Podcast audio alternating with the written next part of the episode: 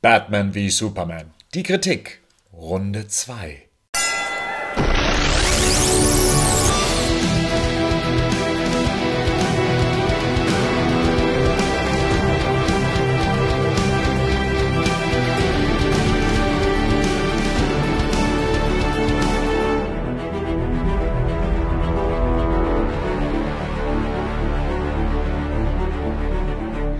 Ausgabe 26 haben wir uns ausführlich den Hauptcharakteren des Films gewidmet und auch die Nebenfiguren abgehandelt. Und heute geht's ums Herzstück des Films. Die Story. Batman wie Superman. Das ist ein plakativer Titel, welcher, wenn auch ein bisschen platt, viel verspricht. Kann der Film da mithalten? Kann er uns den Konflikt zwischen den zwei Superheldenlegenden nachvollziehbar nahebringen? Das und einige Fragen mehr gibt's jetzt in der 27. Ausgabe des Batman News.de Badcasts und wieder hat sich die Trinity vor dem Batcomputer im Batcave versammelt. Bestehend aus Henning, Rico und Patrick. Servus. Hey. Hi. Patrick, du hast äh, Nüsse for free versprochen. Wo sind ja. sie? Genau, ich werfe sie aus und wir werden jetzt viel Spaß haben. Let's get nuts. Bevor wir in die Diskussion starten, noch zwei Hinweise. Erstens, die folgende Storybesprechung ist nicht so umfangreich, wie es sonst von uns gewohnt ist, da uns der Film nicht direkt vorliegt und wir die Infos aus dem Gedächtnis abrufen müssen und je nach Alter und Geisteszustand der jeweiligen Gesprächspartner können hier recht große Lücken entstehen. Das sei jetzt schon mal entschuldigt. Im Detail werden wir das nachholen, wenn der Film im Sommer auf Blu-ray erscheint und uns damit dann auch der 30 Minuten längere Ultimate Cut vorliegt. Dann werden wir ganz gewohnt den Film wieder Szene für Szene auseinandernehmen, aber diesmal werden wir das wohl blockweise machen müssen. Und der zweite Hinweis, die folgende Storybesprechung strotzt nur so von Spoilern. Ja? Wer den Film immer noch nicht gesehen haben sollte, aus welchen Gründen auch immer, der hatte jetzt schöne zwei Minuten mit uns und sollte jetzt dann wieder abschalten und die Folge später laden. Aber wir sollten jetzt in die Story einsteigen. Wir kennen die Charaktere inzwischen und äh, ja, der Film beginnt. Und zwar mit einer uns eigentlich inzwischen schon sehr bekannten Szenerie. Und zwar die Ermordung der Waynes. Mal so grundsätzlich, ich weiß nicht, wie es bei euch war, als ihr den Film dann gesehen habt, ähm, hättet ihr nochmal die Erinnerung gebraucht, wie das damals ablief, ja? Also das, die, die Origin Story haben wir jetzt in eigentlich fast jeder Batman-Interpretation schon äh, geliefert bekommen. Ähm, hättest die jetzt hier nochmal gebraucht? Gebraucht hätte, ist es nicht zwingend, aber für den dramaturgischen Aufbau und später auch, wenn wir zum Ende des Kampfes kommen, denke ich, war es schon sinnvoll, dass äh, vielleicht den, äh, den Kinozuschauern, die vielleicht jetzt nicht so nicht so äh, in der Thematik drin sind, nochmal eine Auffrischung haben und es war ja auch sehr schön gefilmt. Ja, schön gefilmt war es auf jeden Fall. Meine Freundin hat gemeint, ich kenne die Story aber so ein bisschen anders. War es dann doch ganz sinnvoll, die Story einzubauen, um zu sagen, okay, wir haben es hier auch mit einer anderen Batman-Version zu tun, Rico? Also ja, ich würde schon sagen, weil man, was mir direkt aufgefallen ist als Unterschied, ist auch, dass ähm, Thomas Wayne, ich würde mal sagen, ein bisschen aggressiver vorgegangen ist, als man es vielleicht vorher gekannt hat. Gerade wenn man den, den, den Vergleich zu Nolan hat. Das ist ja sehr interessant. Die erste Reaktion auf die Waffe ist normalerweise äh, bei Nolan gewesen, äh, erstmal eine Diskussion anzufangen und hier kommt direkt die Faust vom äh, Comedian, Äh, drauf. Und das war schon irgendwie bezeichnend für einen Film, dass wir vielleicht auch eine Art Film bekommen, der halt härter, brutaler ist, auch, auch wie Martha Wayne äh, halt ähm, erschossen wird, war sehr überraschend. Und ich war da schon etwas über äh, also echt im Kinosessel verschlungen und ähm, das habe ich ja auch im schönen IMAX-Format gesehen. Da kann ich jedem nur empfehlen, schaut euch das im IMAX noch an, solange das noch läuft. Ähm, das ist nämlich wirklich eine sehr schöne Erfahrung.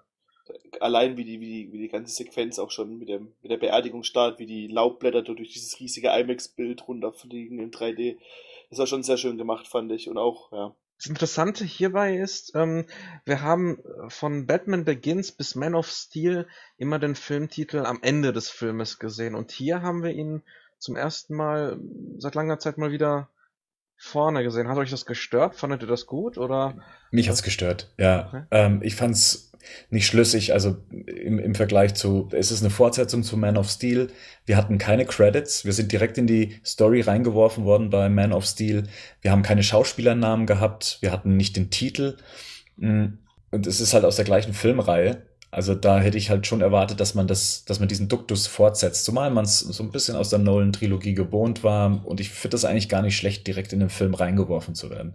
Und ähm, eine Sache hat mich allerdings ein bisschen gestört. Also, das wusste ich gar nicht, bevor ich die Szene gesehen habe. Und da würde ich gerne eure Meinung hören. Und zwar, ich fand die äh, Perlenringe äh, halt von der Kette, ähm, die, die waren mir ein bisschen zu digital. Also man hat wirklich gemerkt, die kommen gerade frisch aus dem Computer.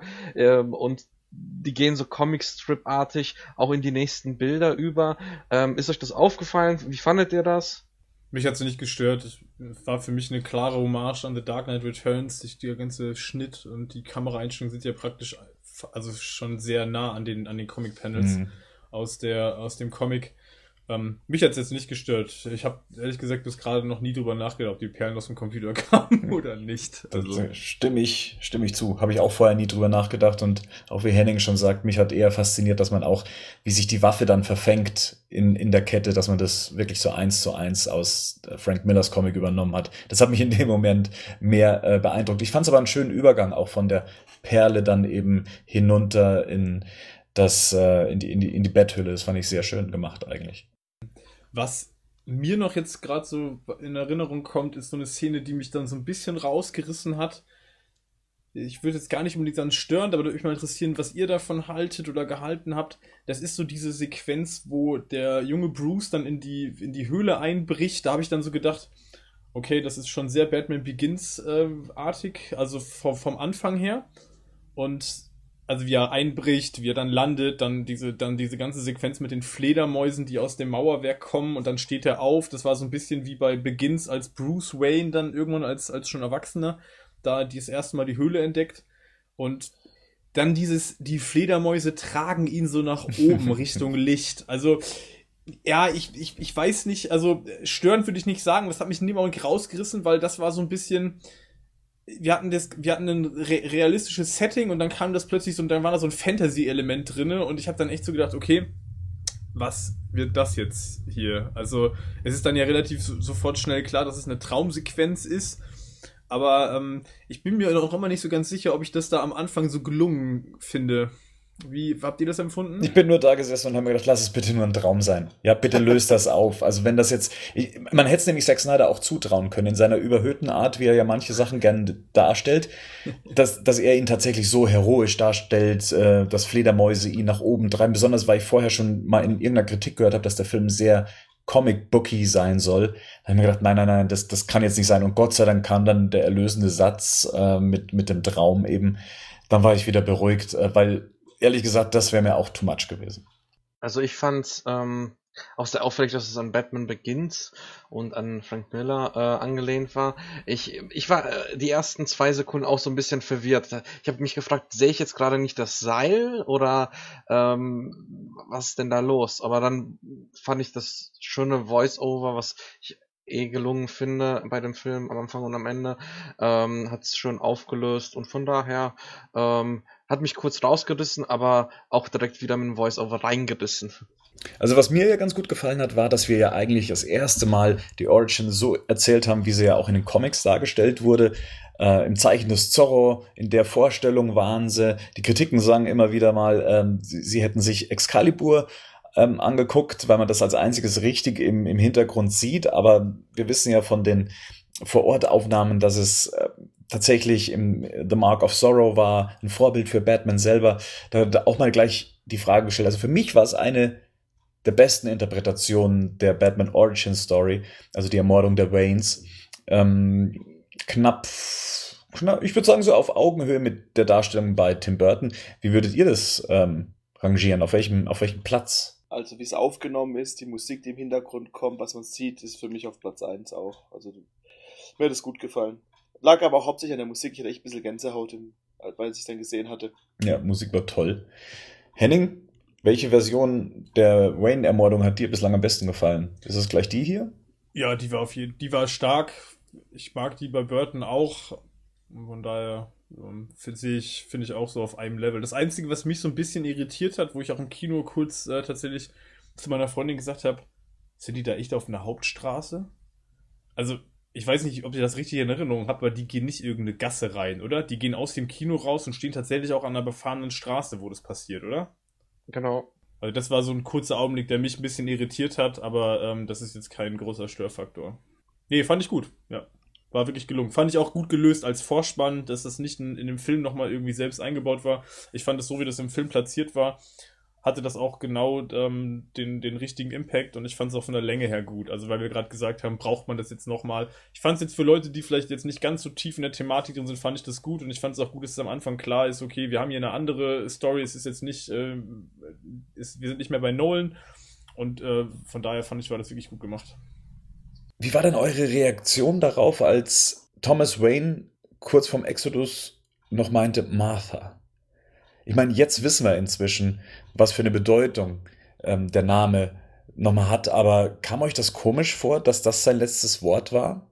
Also, ich finde das im Gesamtzusammenhang der Dramaturgie, vor allem wie der Batman- und Superman-Kampf aufgelöst wird, sinnig, vor allem für die Leute, die halt jetzt nicht so eben, eben in der Comic-Welt drin sind, in der Batman-Welt. Und ähm, in dem Moment fand ich es vom Pacing, weil die Schnittfolge eigentlich ziemlich schnell war, ein bisschen auffällig, dass sich dafür Zeit genommen wurde. Ich habe mich schon da gefragt, wird das noch mal als Flashback nochmal auftauchen? Weil das eigentlich so eine prominente Rolle hat, da muss es irgendwie nochmal verwendet werden. Aber gestört hat es mich nicht. Ich fand's, ich fand die ganze äh, Erschießung der Waynes äh, stimmungsvoll. Dem kann ich mich eigentlich nur anschließen. Also mich hat das mit dem Martha jetzt auch nicht gestört. Es war halt irgendwie in dem Moment, glaube ich, schon klar, dass es noch irgendeine Bedeutung hat, weil es auch ungewohnt war. Ich glaube, das War das deine Reaktion? Also hast du dir wirklich gedacht, das könnte jetzt noch eine Bedeutung haben? Ich habe mich schon gefragt, ähm, im Gegensatz zu sonstigen Interpretationen, wo, wo ja meistens eher Bruce äh, irgendwie Ziel von Kommunikation noch ist, ähm, habe ich mir schon gedacht, okay, wieso spricht er jetzt nochmal seine Frau an? Aber ich fand es in dem, in, dem, in dem Moment auch nicht störend in dem Film oder irgendwie seltsam platziert. Ja, also hier auf jeden Fall, da zeigt ähm, Snyder sein Handwerk, ja, was er wirklich kann. Zeitlupe und Zeitlupe richtig gut auch inszenieren. Also diese Slow-Mo-Aufnahmen sieht man, glaube ich, bei niemandem so lecker inszeniert wie bei ihm. Ja, als nächstes folgt dann, glaube ich, eine Weißblende. Also was wir aus Man of Steel nicht kannten, ein Insert, ja. Und ja. Henning, der Unterschied, du hast die US-Fassung auch gesehen. Was ist der große Unterschied zur deutschen Fassung? Genau, ich glaube, auf Deutsch heißt es, die Menschheit erfährt zum ersten Mal von Superman. Das ist, glaube ich, der deutsche Text. Und in Englisch ist es The Mankind is introduced to the Superman. Und da habe ich gedacht, wow, das fand ich schon richtig geil. Also ich fand diesen äh, diesen Hint äh, des Superman zu dieser zu Nietzsche so habe ich das zumindest für mich verstanden, äh, weil es ja, weil ja Nietzsches Übermensch auf Englisch ja The Superman ist. Das fand ich schon unglaublich stark und ich hätte mir tatsächlich gewünscht, dass es mehr dieser Inserts in, in dem Film gibt. Weil ich dachte, der Vorspann mit den Waynes, ja, und dann kam dieser Insert und ich fand den stark. Also ich hatte so das Gefühl, so ein bisschen theatermäßig, das ist hier was Großes. Und ich hatte auch so ein bisschen das Gefühl, der Film will genau das auch mitteilen. Weil ich fand den auch irgendwie edel gemacht. So diese weißblende schwarze Schrift ich fand das stark. Ich hätte tatsächlich mir gewünscht, dass das in dem Film nochmal häufiger vorkommt, weil ähm, ich das als unglaublich wertig empfunden habe. Hm. In dem Moment kommt ja Bruce Wayne an, also die weiße Tafel wird von dem Hubschrauber unterbrochen und wir befinden uns mitten in dem Szenario vom Finale von Man of Steel. Hier greifen dann die beiden Filme übereinander. Also es ist wirklich eine, eine konkrete Fortsetzung, die auch hier gekonnt meiner Meinung nach ineinander greift. Und es ist auch der erste Auftritt von Bruce Wayne. Grandios, oder? Absolut, absolut. Also da zahlt es sich ja auch aus, dass ähm, wieder der gleiche Regisseur an Bord ist, weil da halt die Stilistik eins zu eins da ist. Ich freue mich schon, wenn wenn äh, der Film auf Blu-ray äh, und DVD raus ist, dass es vielleicht solche Cuts gibt, dass irgendwelche Fans das zusammenschneiden, wie es das beim Trailer schon gab. Und ähm, ich fand die sehr intensiv, die Szene. Wir haben die ja teilweise aus diesem Jeep-Spot gesehen, aber äh, ich war total drin und dachte so, wow, wow, wow. Also das war nach dieser atmosphärischen Einleitung das eine tolle Action-Einleitung und dann auch die ähm, Bilder, wo wir auch Scott McNeary zum ersten Mal sehen und die Szene mit dem Mädchen, wo dann plötzlich äh, sozusagen diese Auflösung von meiner Mutter war da. Wow, da hatte ich wirklich Gänsehaut. Das war wirklich ganz großartig inszeniert. Also für mich gehört das zu den absoluten Highlights des Films. Vielleicht ist es sogar meine Lieblingsszene, wenn ich eine festlegen müsste, weil ich fand das auch handwerklich unglaublich gut gemacht.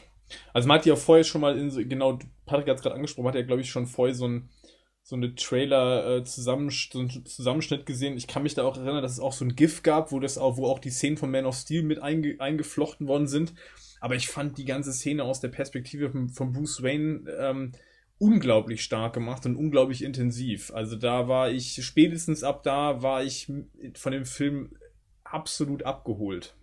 Was ich auch sehr schön dramaturgisch äh, finde, ist, dass halt wir nicht nur Wayne Enterprise als Gebäude haben, sondern dass wir ganz clever, ganz kurz jemanden im Gebäude sehen, wo ähm, Bruce kommuniziert. Das ist zwar wirklich sehr sporadisch und man kann vielleicht als Kritikpunkt anführen, wieso evakuiert diese, diese Führungsperson das Gebäude nicht. Aber ich fand das relativ clever, weil ähm, ich mich gefragt habe nach den Trailern, wenn ein Gebäude einstürzt, ein Unternehmen, das ist nicht, das, das hat kein Herz. Wie wird der Film das lösen? Und ich fand mit dieser kleinen, mit diesem kleinen Handy-Gespräch, mit diesem kleinen Telefonat, wurde direkt ein kleines Drama aufgebaut und das fand ich auch sehr schön inszeniert. Also das war besser geht's gar nicht. Also das habe ich auch selten im Blockbuster so gesehen, dass so aufbauend ist. Aber das Gebäude wird doch evakuiert, oder?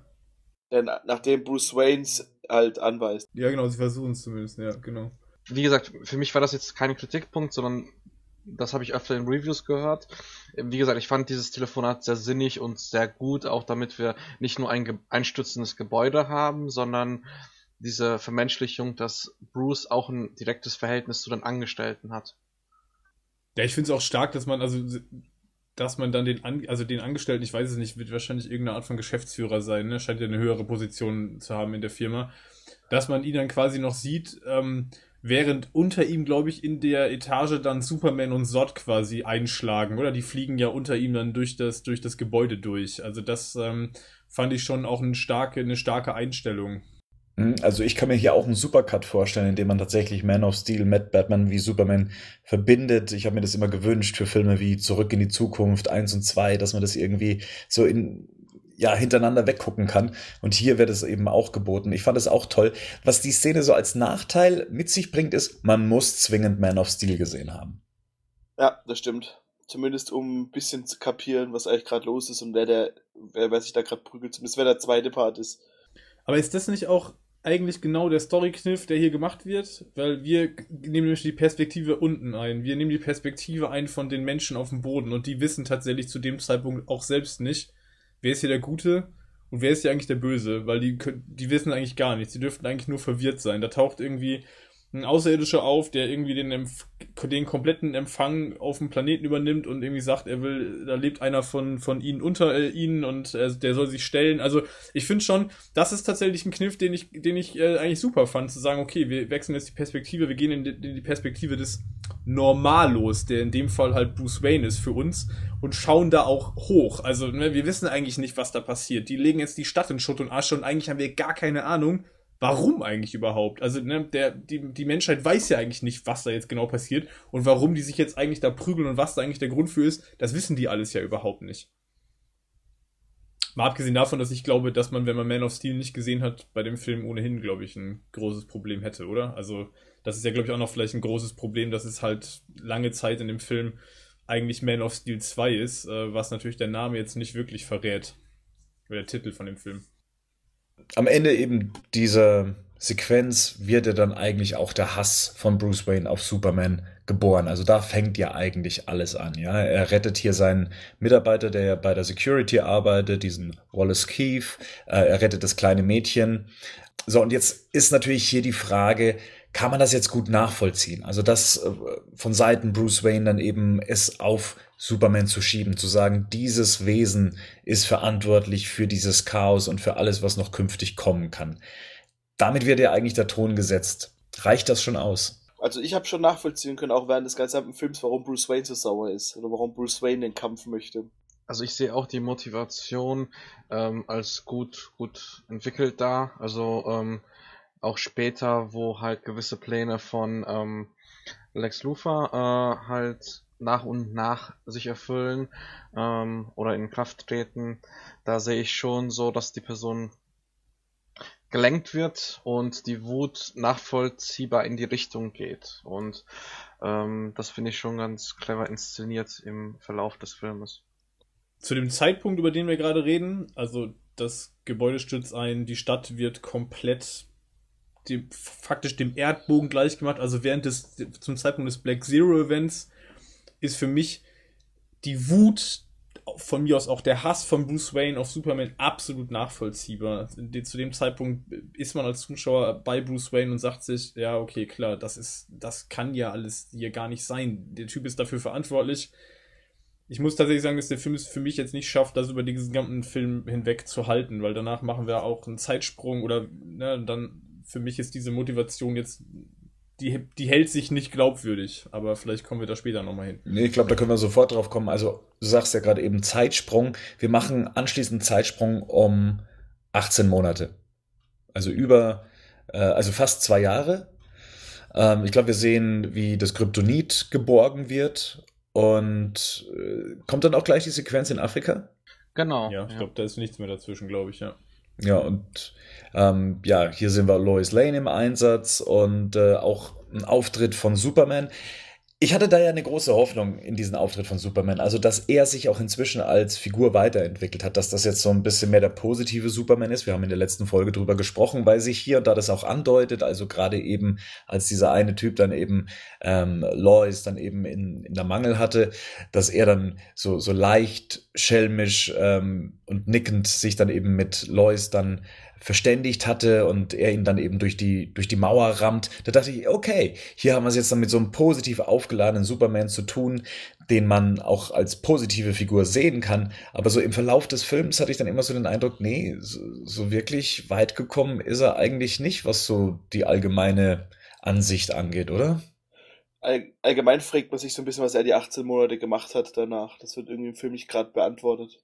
Also das hatte ich ja im, im ersten Teil unseres Casts schon gesagt, dass man kein Gefühl dafür bekommt, wie steht jetzt eigentlich die Bevölkerung zu Superman und was für eine Rolle hat Superman jetzt eigentlich eingenommen? Was tut er eigentlich? Von daher hätte ich mir jetzt auch eine andere, ich hätte mir gerne andere, ich hätte gerne andere erste Szene von Superman gesehen. Und zwar nicht, wo er Lois Lane rettet, sondern irgendeine andere Form von Rettungsaktion. Also ich hätte einfach gern Superman gesehen, wie er wirklich die Bevölkerung rettet oder die Bevölkerung bei irgendwas unterstützt. Die haben ja auch schon darüber gesprochen. Man hätte auch in der, in der Montage zeigen können, dass er beim Aufbau von Metropolis wieder dabei war.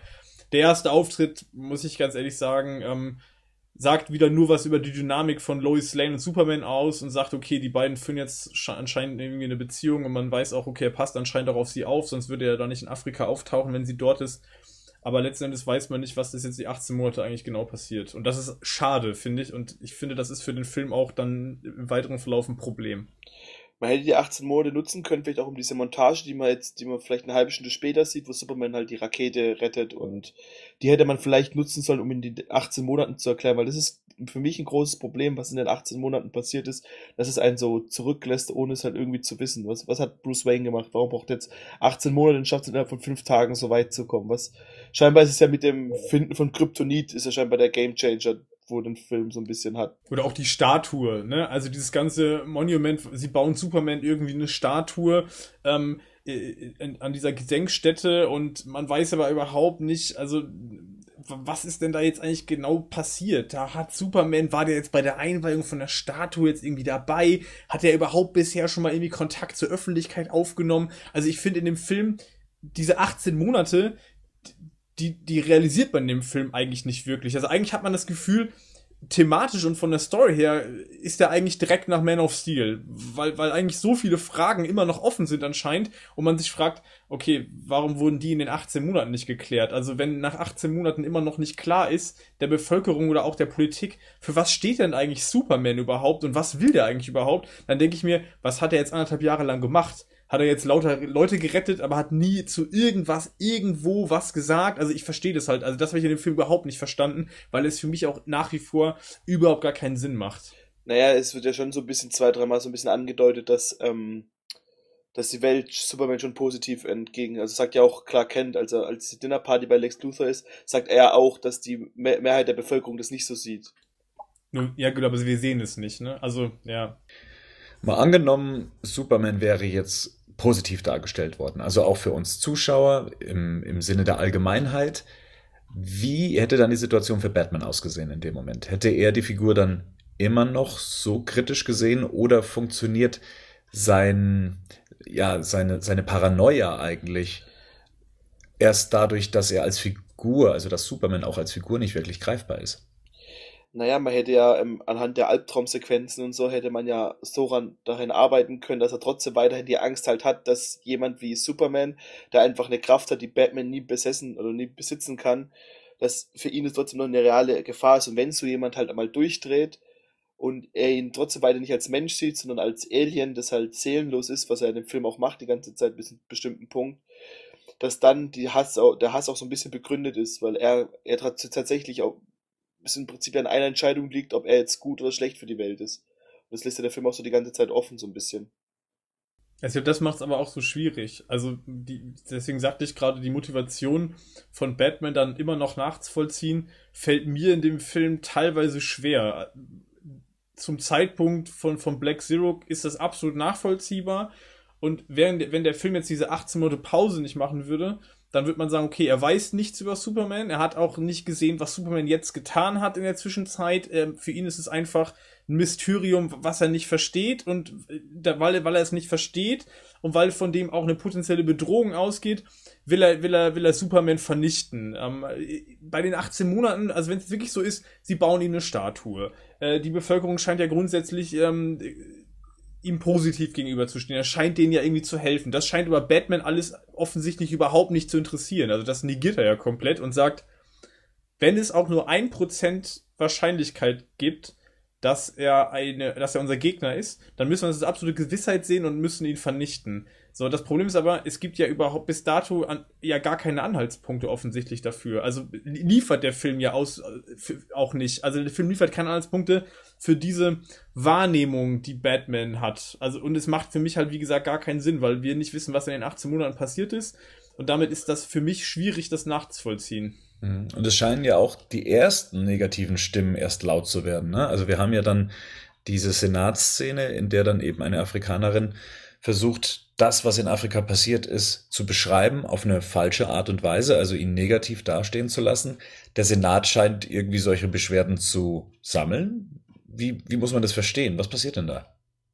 Also, das ist auch so ein großer Kritikpunkt, dieses ganze Senatsanhörung von der afrikanischen Vertreterin, die dort äh, gehört wird, weil das, was die erzählt, sehen wir wiederum erneut nicht. Also was wir sehen ist, Superman fliegt da rein, holt Lois raus oder knallt den Typen da in die Wand und äh, parallel dazu ähm, erschießen der, erschießt der Sicherheitsdienst, von dem wir bis dato noch nicht wissen, was es mit denen auf sich hat, aber hinterher wird ja dann klar, die gehören zu Luthor, aber die erschießen dann dort die ganzen Leute. Und plötzlich erzählt diese afrikanische Vertreterin dort irgendeine Geschichte, wo ich als, wo ich in der Erstsichtung da gesessen habe und gedacht habe, was erzählt denn die da gerade überhaupt? Also was, was ist denn da, das, das ist doch alles gar nicht passiert. Und mittlerweile ist ja anscheinend auch klar, ist, im Extended Cut ist die Afrika-Szene nicht nur deutlich länger, sondern scheint auch völlig anders aufgebaut. Ähm, Bernd, du hast ja zum Beispiel auch das Artbook ne, von Batman wie Superman. Ich habe es jetzt mittlerweile auch. Ähm, da ist jetzt zum Beispiel auch eine interessante Artwork-Zeichnung drinne, wo Superman ja einen Panzer kaputt macht. Ja, das stimmt. Auch in ja. diesem Afrika-Setting. Und ich glaube tatsächlich, dass diese ganze Szenerie oder diese ganze Szene die, die viel umfang, also glaube ich viel umfangreicher im Ursprung ist, weil ich glaube tatsächlich, dass Superman dort nicht nur diesen einen Typen ausschaltet, sondern sich da quasi auch noch in diesen Bürgerkrieg, ähm, der dort herrscht in dem Land, einfach einmischt. Und diese Intervention, die wird dann vom Senat kritisch beleuchtet. Er hat jetzt in einem anderen, in einen anderen Staat quasi eingegriffen ähm, und, und hat dort quasi aus seiner Sicht das Richtige getan. Und ich finde aber auch hier wieder ein Problem, man muss sich halt vieles zusammenreimen, weil der Film diese Szenen nicht zeigt. Ja, das stimmt. Und wenn man nach den frühen Gerüchten geht, geht es ja sogar noch ein bisschen weiter. Also diese Zwischenfälle, die es gegeben hat, die sollen auch dazu geführt haben, dass äh, manche Länder sagen, hier Superman darf unseren Luftraum nicht betreten, in dem Fall China. Wahrscheinlich hat man es aus dem Kinocut rausgenommen, damit man den Film auch in China starten kann. Ähm, weil man sich sonst wahrscheinlich ein bisschen Ärger eingeheimst hätte. Also man merkt schon, ja, dass da, da hätte es noch ein bisschen mehr, ähm, ja, ein bisschen mehr Fleisch gebraucht, um die Situation um Superman auch zu verdeutlichen, wie seine Wahrnehmung vorher und wie seine Wahrnehmung jetzt ist, also von der Bevölkerung aus. Es wird halt allgemein nicht so klar, was überhaupt in Afrika passiert, außer dass er Lois rettet und dass das dann irgendwie als, als Aufhänger dann benutzt wird, was dann irgendwie ähm, die Wut scheinbar schüren soll, die dann die Bevölkerung auf ihn hat, oder warum dann diese Frau so verzweifelt vorm Senat spricht. Und das, das fehlt halt komplett. Und das ist auch das, was ich mir bei der ersten Sichtung, ich habe es auch bei der zweiten Sichtung ehrlich gesagt nicht wirklich kapiert, was da passiert. Also wenn ich das richtig verstanden habe, dann erzählt die afrikanische Vertreterin, dass Leute ähm, in Dörfer einmarschiert sind und dort die Bürger erschossen haben.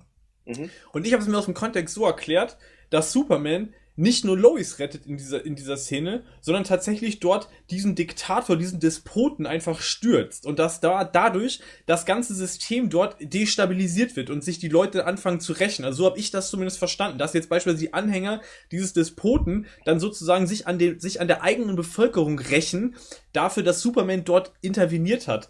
Ähm, und diese Destabilisierung und dieser Eingriff in, in dieses Land von außen, in dem Fall durch Superman, wird dann quasi auch von der einheimischen Bevölkerung kritisch gesehen, weil das, weil das einfach die Ereignisse sich überschlagen lassen hat. Und so habe ich das in dem Film verstanden. Nur, das ist halt meine Interpretation und wieder halt Flickenwerk, weil das ist nicht das sehen wir in dem Film halt alles nicht und das wird auch im Film und das ist eigentlich mein größtes Problem, es wird im Film halt auch nicht nochmal aufgegriffen. Mhm. Ja, ich habe das auch erst, ich habe das halt eher ähnlich gesehen wie du, bloß ich dachte eher, dass aufgrund dessen, dass dann dieses KGBs und die anderen dann die Leute umgebracht haben, dass sie gedacht haben, dass Superman den Diktator quasi gestürzt hat und, und auch die anderen Leute alle getötet hat, dass deshalb diese Auf, Aufruhen dann entstanden, Unruhen dann entstanden sind. Genau, also die afrikanische Vertreterin redet von Toten und im Film müsste man jetzt eigentlich davon ausgehen, ach so, die redet von den Typen, die mhm. da erschossen worden ja, genau. sind. Ja, und genau. das zum Beispiel macht ja nur gar keinen Sinn. Also warum sollte man jetzt Superman dafür verantwortlich machen, dass da Leute erschossen worden sind? Weil der wird die Leute mit Sicherheit nicht erschossen haben. Aber ich glaube auch das, nicht. Was, das ist das, glaube ich, was der Film einem sagen will, wenn ich, also das ist das Ja, aber das, genau, aber das glaube ich halt nicht, weil die Geschichte, die die afrikanische Vertreterin erzählt, ist eine komplett andere. Die erzählt irgendwas von Dörfern und Leute, die da reingekommen sind und ja, Leute genau, dass deswegen dann, ja. dass deswegen dann die Unruhen entstanden sind, weil die Leute dort gedacht haben, dass Superman sich quasi eingemischt hat und diesen Diktator gestürzt hat. Ja, okay, gut, das kann natürlich auch sein. Ja, ich denke halt, hier fehlt uns halt relativ viel Material, also einfach Szenenmaterial, was aus irgendwas, aus welchen Gründen noch immer rausgeschnitten, vielleicht hat es geopolitische Gründe oder marketingtechnische Gründe, dass man sagt, man nimmt das raus. Aber ich hatte nur, als ich das Artbook durchgeblättert habe, als ich die Szene gesagt habe, gedacht, okay, krass, das wird natürlich Sinn machen. Wenn Superman da jetzt quasi so eine Art in, in den Konflikt mit dem dortigen Militär geht, würde das natürlich diese ganze Szene auch politisch oder dieses, diese ganzen Geschehnisse, Geschehnisse politisch natürlich unglaublich aufladen und die Problematik wäre viel besser nachvollziehbar, dass jetzt zum Beispiel auch die ähm, amerikanischen Politiker damit ein Problem haben. So Superman ist halt ein, erstmal Amerika zugeordnet und wenn natürlich jetzt andere Länder kommen, die afrikanische Vertreterin könnte ja auch eine afrikanische Diplomatin sein. Ich weiß nicht mehr ganz genau, welche Rolle die da hatte, aber dass die dann plötzlich sagen, okay Leute, das geht nicht, dass einer von euch, ob Metawesen oder nicht, einfach mal in, euer, in unserer Land, in, in die Landeshoheit eingreift und die, die Grenzen missachtet. Das wäre ungefähr so, als wenn die Amerikaner jetzt mit ihrem Militär quasi da einfallen würden. Natürlich hat das Konfliktpotenzial. Und ich fand eigentlich die Idee, dass man das thematisiert, super interessant. Das ist ja ein bisschen bei Watchmen, ne? Dr. Manhattan wird für den Kampf in Vietnam eingesetzt. Also das Land nutzt sozusagen quasi, in dem Fall jetzt ist natürlich der, der Eingriff von Superman eigenmotiviert. Aber ähm, ich finde trotzdem die Thematik interessant. Was bedeutet das eigentlich auch für Beziehungen zwischen zwei Ländern? Wenn jetzt zum Beispiel in, in, in den USA so, so, so ein Metawesen plötzlich auftaucht, das Superkräfte besitzt. Mhm. So in der jetzigen Form könnte man ja eigentlich auf die gesamte Afrika-Sequenz verzichten. Sie spielt ja später keine größere Rolle mehr. Und ich glaube, da kriegen wir dann so ein Problem, ähm, was so ähm, Kritiker dann eben auch als Pacing-Problem dann bezeichnen. Also zumindest so etwas, wo man dann so das Gefühl bekommt, okay, hier geht gerade nichts vorwärts. Äh, Patrick, kannst du dazu äh, was sagen? Was, was hat man darunter zu verstehen, wenn das Pacing kritisiert wird?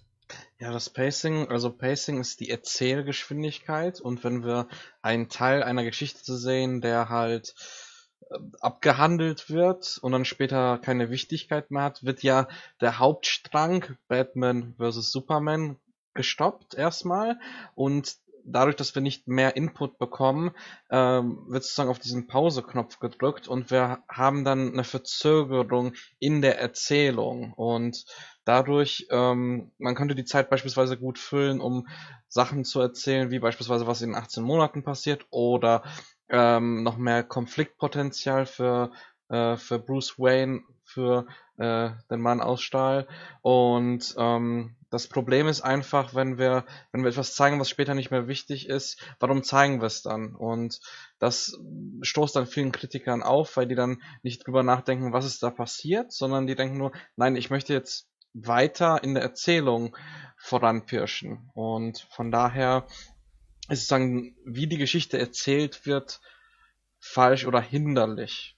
Hm. Gibt es dann noch weitere Sequenzen, wo du sagst, okay, da stimmt es mit dem Pacing auch nicht? Also das sind dann auch solche Sachen, die aufgemacht werden, aber dann eigentlich letztendlich zu nichts führen, zumindest in der Version? Also in der jetzigen Version finde ich zwar die Traumsequenzen oder Albtraumsequenzen sehr stimmungsvoll, aber ich finde sie auch sehr schwer einzuordnen und ähm, hatte auch ein bisschen Probleme, wie das umgesetzt wurde. Man bekommt häufig Schwarzblenden, die man sonst häufig in Trailern sieht und ähm, da bin ich auch immer wieder rausgefallen, habe hab nicht ganz gewusst, wofür ist das jetzt da und ähm, wofür äh, brauchen wir das jetzt? Weil eigentlich möchte ich sehen, was Bruce Wayne gerade unternimmt, um gegen ähm, Superman anzugehen. Und das ist irgendwie so rausgefallen. Das hat mich die, zweimal rausgebracht, mindestens. Ja. Da gibt's ja ähm, öfter solche, diese, diese Schwarzblenden, die du angesprochen hast. Was mir bei der zweiten Sichtung aufgefallen ist, Schwarzblenden, die haben ja einen bestimmten Effekt beim Betrachten. Das ist bei Serien so, ähm, man hat das Gefühl, gleich kommt Werbung. Ja, mhm. Das kann eins der Gefühle sein. Oder jetzt so langsam neigt sich der Film dem Ende entgegen. Also auch das, das Ende von Batman wie Superman ist ja durch viele Schwarzblenden unterbrochen, wo man sich denkt, so, jetzt aufstehen. Ja, sowas hatte ich zuletzt bei, bei Herr der Ringe, ja, beim dritten Teil, mhm. wo man sich denkt, okay, der Film müsste jetzt zu Ende. Ah, nee, es geht weiter. Gibt es da einen Fachbegriff dafür, was da passiert? Kennst du da einen? Ähm, ehrlich gesagt nicht. Also ich äh, im Umkreis würde, äh, sagt man immer äh, zu diesem Ende, was immer wieder neu anfängt, äh, weiterzulaufen, äh, dieses äh, Rückkehr des Königs äh, Problem. Aber äh, ein Fachbegriff habe ich jetzt für diese Problematik nicht, nicht. Also aber es scheint Stimmt inzwischen so einen, so einen rein psychologischen Effekt zu haben, oder? Man denkt tatsächlich, also man schließt in dem Moment mit dem Film die Augen, habe ich jetzt mal, würde ich jetzt mal so interpretieren. Ähm, es nimmt wahnsinnig die, die Geschwindigkeit eines Films raus in dem Moment. Und das passiert halt eben bei Batman wie Superman recht oft, dass Szenen dadurch unterbrochen werden.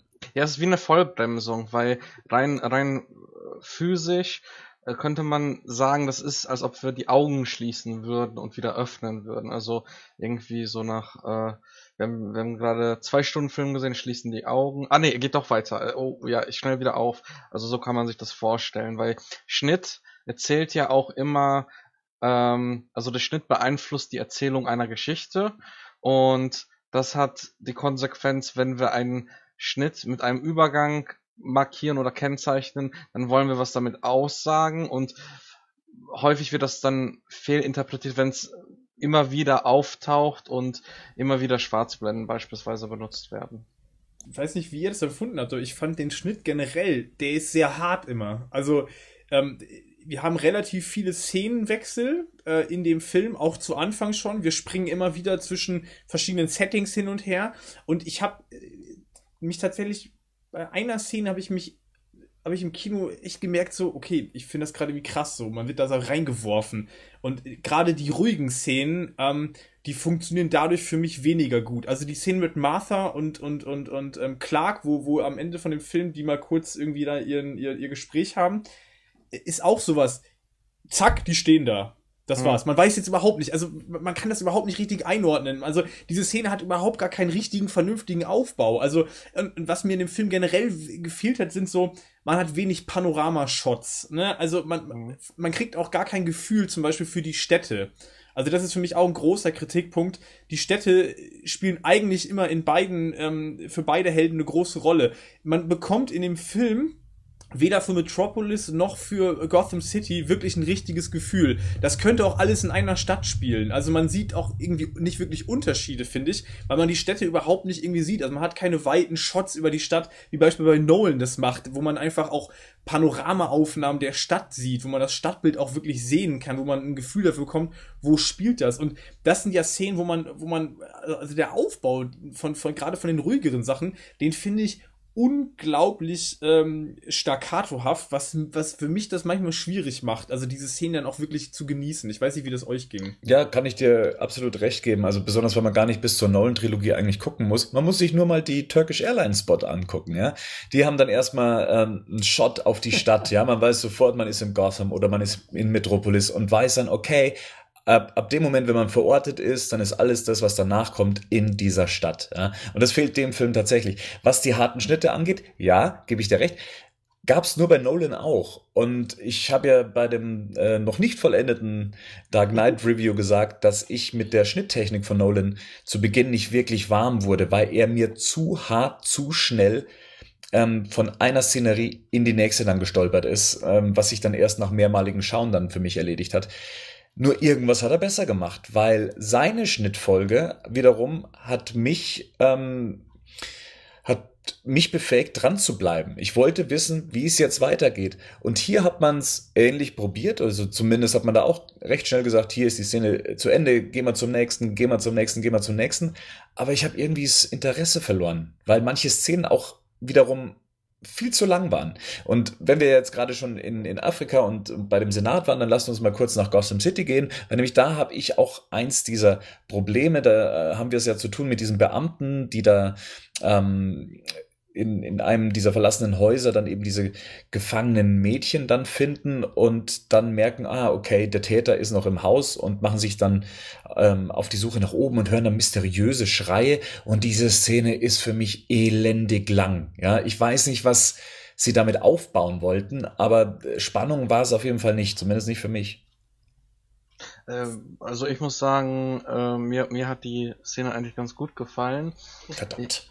Ja, verdammt, ja. Äh, und ähm, ich fand das auch ganz angenehm, wie Batman da wie, wie ein Alien praktisch so sich schnell vorangepirscht hat. Und also ich fand die Szene sehr spannend. Also ich kann mir nur erklären, dass die das aufgebaut haben, weil sie wirklich diese, diesen atmosphärischen Punkt bringen wollten. Man sieht Batman nicht, aber er ist noch da. Man wollte dieses, diese Gefahr haben. Und ich hatte ich hatte da schon irgendwie so, wow, gleich sehen wir zum ersten Mal Batman im Film. Das, das war sehr spannend eigentlich. Also ich finde es schwächer und da stimme ich dir zu, vielleicht war die da ein bisschen zu lang. Nachdem Batman aufgetaucht ist, verschwunden ist, sehen wir noch paar Shots von den Cops. Da hätte ich viel schneller wäre ich rausgegangen. Also wenn ich den Film jetzt geschnitten hätte. Ja, ich stimme Bernd zu Szene, weil ich weiß gar nicht, ob die zu lang ist. Ich glaube, mir hat einfach die Auflösung nicht gefallen, weil im Gegensatz zu dir finde ich zum Beispiel die Szene, wie Batman da oben in der Ecke hängt. Ähm, ja, weiß ich nicht. Ich bin mir nicht sicher, ob ich den, ob ich den ersten Auftritt von Batman in dem Film, also als Batman auch in dem Kostüm, so, so richtig gelungen finde. Ich fand's cool, weil er so eine, äh, weil er sowas Bedrohliches hat, wie er sich da umguckt, dann hängt er da irgendwie, der, er sieht vielleicht ein bisschen unvorteilhaft aus, wie er da hängt, aber. Und dann haut er aber ab. Ja, also, es jetzt der Nolan-Film, wird irgendjemand von euch drei bestimmt sagen, man wollte den Batsuit demonstrieren, wie beweglich er jetzt ist oder sowas. Also mir aber, fand es. Ja, aber, aber was, was macht er denn da eigentlich dann überhaupt noch? Naja, er hängt halt, es gibt es auch oft, dass wenn jemand, wenn sich jemand quasi der Gefahr entziehen will, dann hängt er sich halt an die Decke und versucht er hätte halt doch gleich abhauen können. Also er weiß, die Cops kommen da hoch, er will sich mit den Cops anscheinend nicht auseinandersetzen. Äh, dann hängt er da oben noch in der Decke, wartet bis er entdeckt ist und dann haut er irgendwie ab. Also so richtig, so richtig viel Sinn macht das aus meiner Sicht irgendwie nicht. Also was hat er da überhaupt noch gemacht? Er hat dem Typen sein Branding schon verpasst und jetzt. Er hat halt äh, gefoltert noch, oder? Und ist halt nicht schnell genug weggekommen. Ja. So hätte ich jetzt eher gesehen. Ja. Er wollte halt diese Information, die er zu dem zu dem, diesem Menschenhändlerring oder zu dem KG-Beast ja. geführt hat. Und so. Er, er, verfolgt ja da schon seine Agenda, die er mal bei ja, klar, später ja. erklärt wird. Und, und genauso, das ist ja, deswegen ist ja auch die Afrika-Szene noch drin, weil halt ähm, Lois dieses, das ist ein bisschen das Problem, dass halt immer so Sachen so nur noch drin sind, man hat das Gefühl, weil halt ein Element der Szene wichtig ist. Und da war, da wäre bei der Afrika-Szene wäre es halt die Kugel in ihrem Buch gewesen. Und hier wäre es jetzt halt, dass halt diese Information zum KG-Beast da irgendwie führt und zu diesem uh, White Portuguese. Und da, da, das sucht er danach. Und dem ja. Zuschauer wird ja erstmal erzählt, dass ähm, Batman nach einer schmutzigen Bombe in Gotham sucht und deshalb halt so hart geworden ist. äh, ähm, Batman selber weiß aber, dass er was anderes auf dem Schiff sucht. Ja, gut, er weiß ja erstmal noch gar nicht, dass es überhaupt ein Schiff ist. Ne? Also er sucht den, er denkt, das ist ein Typ. Oder zumindest sagt er das Alfred und dass damit halt eine schmutzige Bombe nach Gotham gebracht wird. Und in Wahrheit will er halt das Kryptonit haben. Das mit der Afrika-Szene stimmt. Und das ist, glaube ich, das auch das, das Problem, was, was dann bei den Kritikern auch äh, ganz viel aufkam.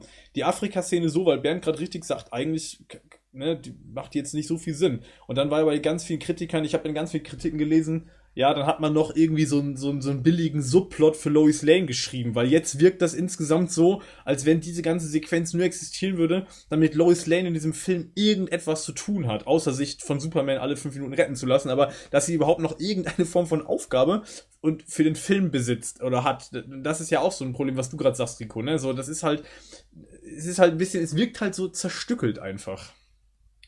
Ja, aber wir waren bei Schnitt und bei Überblenden und. Ja, also ich finde generell auch den Schnitt ähm, nicht optimal, deswegen kann ich nachvollziehen, dass in einigen Reviews beispielsweise steht, das fühlt sich an wie ein Trailer, weil ähm, eigentlich sollte in einem dramaturgischen Film so, so, so ein fester Aufbau äh, sein, der immer wieder sozusagen ein Stein auf dem anderen und der sich dann immer zudichtet. Und hier gibt's immer wieder diese kleinen Sinneinheiten, die halt auftauchen, wie so ein Essay, kann man fast sagen, das und das kommt vor, so filmisches Essay, das und das kommt vor, aber so einen dramaturgischen Bogen sehe ich beispielsweise nicht so stark an. Da bin ich auch noch gespannt, ist das ein generelles Problem von, vom Film oder werden wir mit dem Ultimate Cut irgendwie ähm, sehen, wow, eigentlich was viel viel strukturierter geplant, aber es ging nicht wegen der Lauflänge oder irgendwelchen äh, politischen äh, Sachen, dass man China nicht verprellen wollte.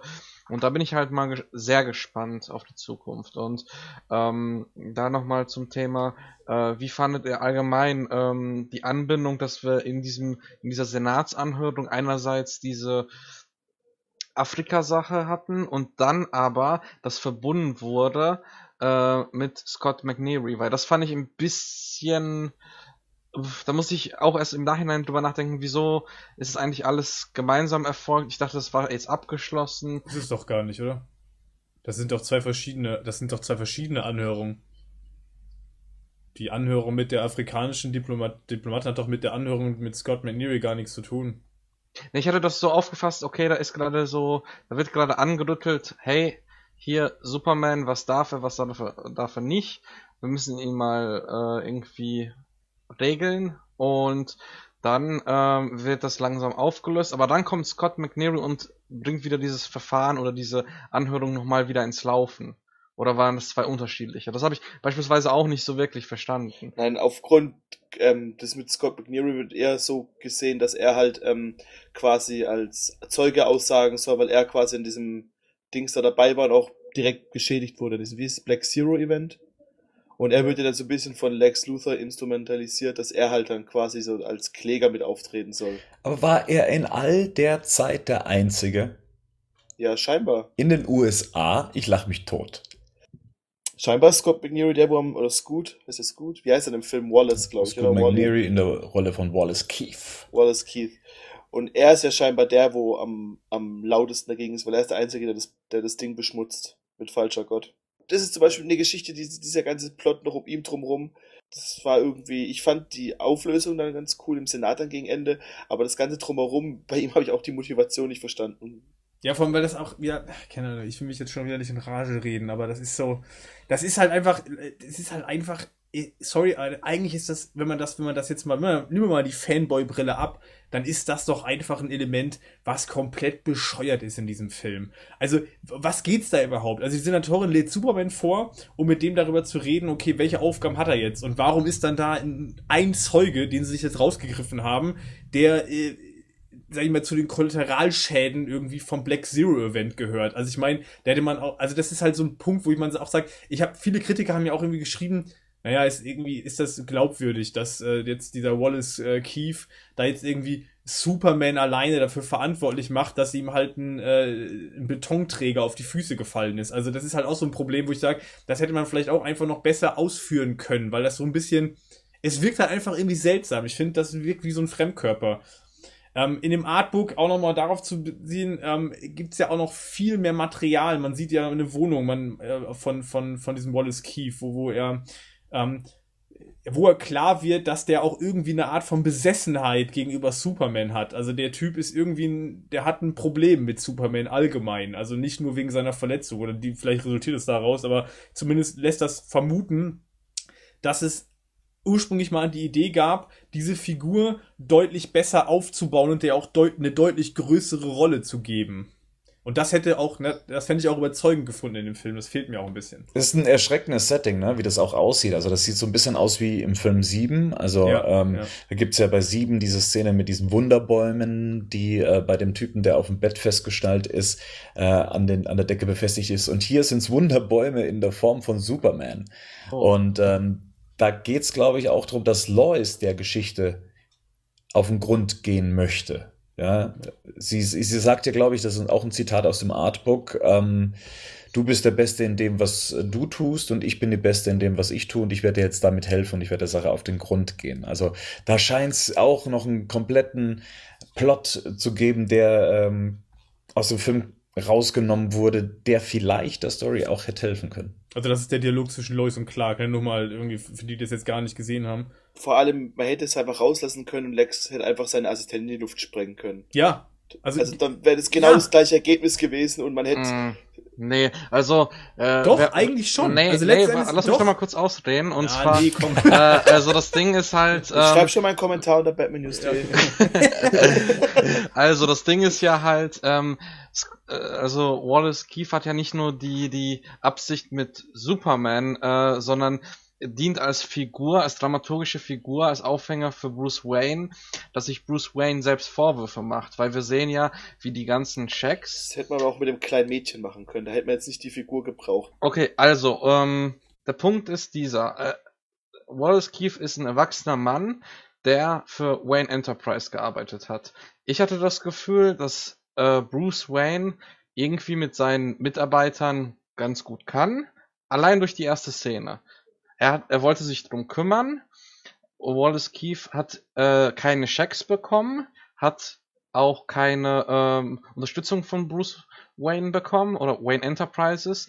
Deswegen sagt er, als er auch beispielsweise die, die Superman-Statue äh, anmalt, ich bin ein Angestellter von Wayne Enterprise, sagt er, als er in den Polizeiwagen gesteppt ähm, wird.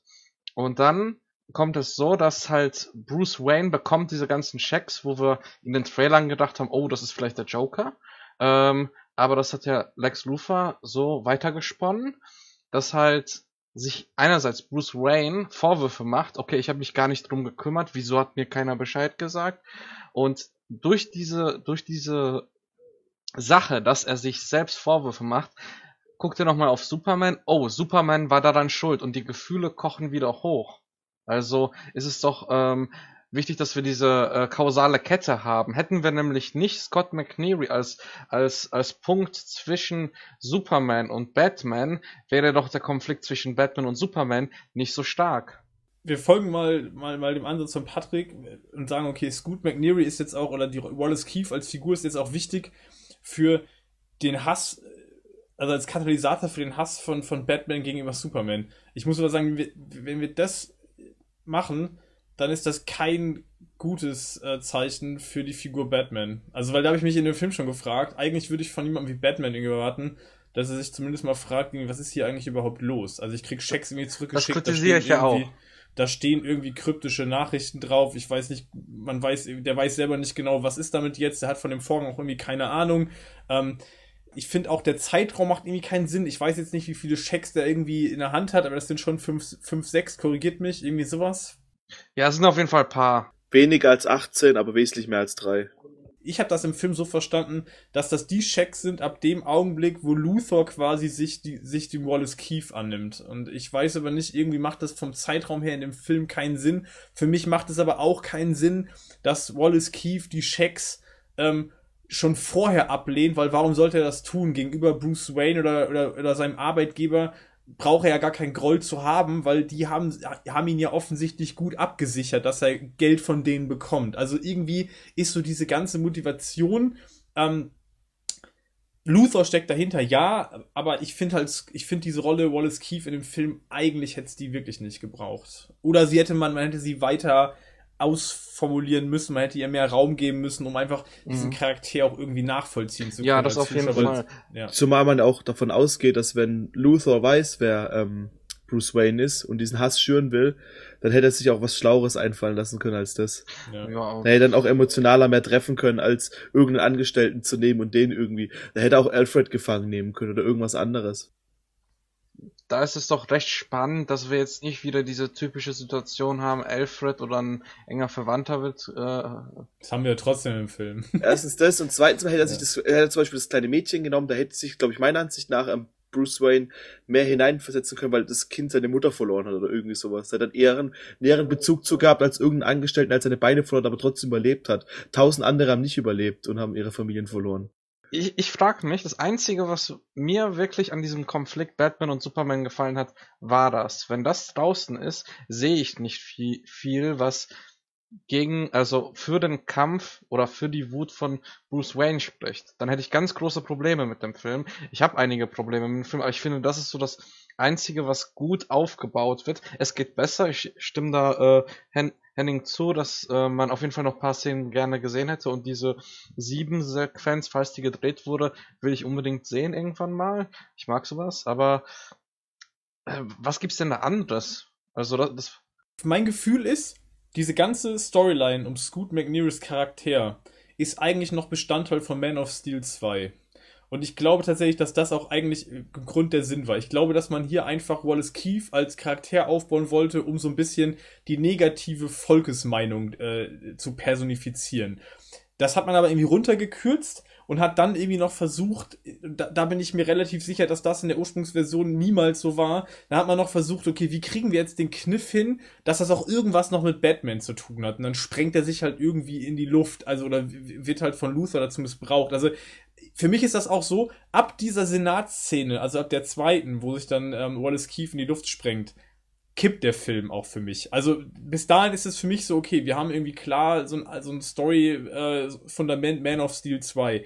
Und ab da wird es dann irgendwie plötzlich auf einen Schlag für mich Batman wie Superman. Also dann spielen diese ganzen Sachen, die man vorher angerissen hat, auch überhaupt keine Rolle mehr. Also diese ganze politische Diskussion, die wird völlig negiert. Also es gibt da jetzt auch keine Lösung für. Also letzten Endes bleiben eigentlich die Fragen und die Probleme, die man mit Superman als Figur hat, sowohl aus politischer als auch von mir aus aus, ähm, aus Sicht der Bevölkerung, die bleiben ja weiterhin bestehen. Die werden ja überhaupt nicht abgeschlossen, diese Themen. Und ich, also ganz ehrlich, mir ist das viel zu billig, dass es dann am Ende damit, damit gut ist, dass wir jetzt durch eine Märtyrer-Thematik nach dem Motto Superman hat sich jetzt für die, für die Menschheit geopfert, dass dann diese Probleme alle plötzlich sich in Luft auflösen. Also das ist mir irgendwie viel zu billig. Apropos Luft auflösen, was hat Lex Luthor eigentlich mit der Sprengung des Senats gewollt?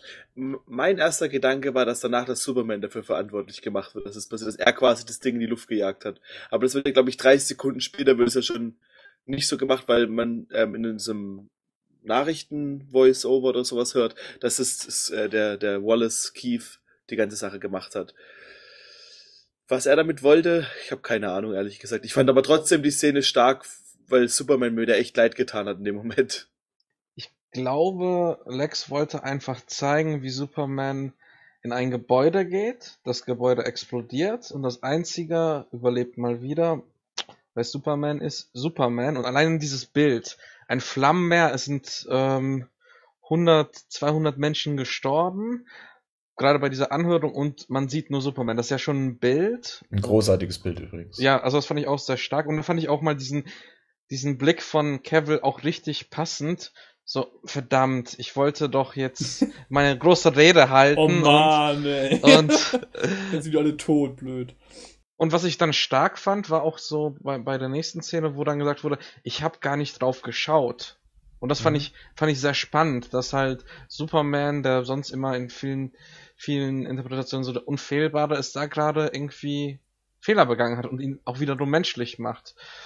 Ich, ich fand das bis dahin stark. Ich, ich bin, muss ja ehrlich sagen, dass ich bis dahin ähm, bei dem Film war und den auch gar nicht so kritisch gesehen habe. Also für mich ist das, weil ich diese ganze Thematik und diese Fragen, die da auch äh, hinsichtlich der Figur Superman und ihrer Bedeutung für die reale Welt, das finde ich ja unglaublich spannend. Also ich finde das unglaublich interessant, diese Fragen gestellt zu bekommen und auch, aber ich erwarte halt in dem Film einfach, dass sie zu Ende geführt werden. Und das Problem ist, Genau, also es kippt halt einfach, äh, weil ab da ist das ist der Film so. Es gibt dann noch diese Szene mit mit mit Lois danach. Ähm, und auch hier wieder für mich die Problematik, was macht Superman denn jetzt eigentlich überhaupt? Also da ist gerade der Senat in die Luft geflogen, er ist als einziger überleben, aber man sieht aber überhaupt nicht, was er damit tut.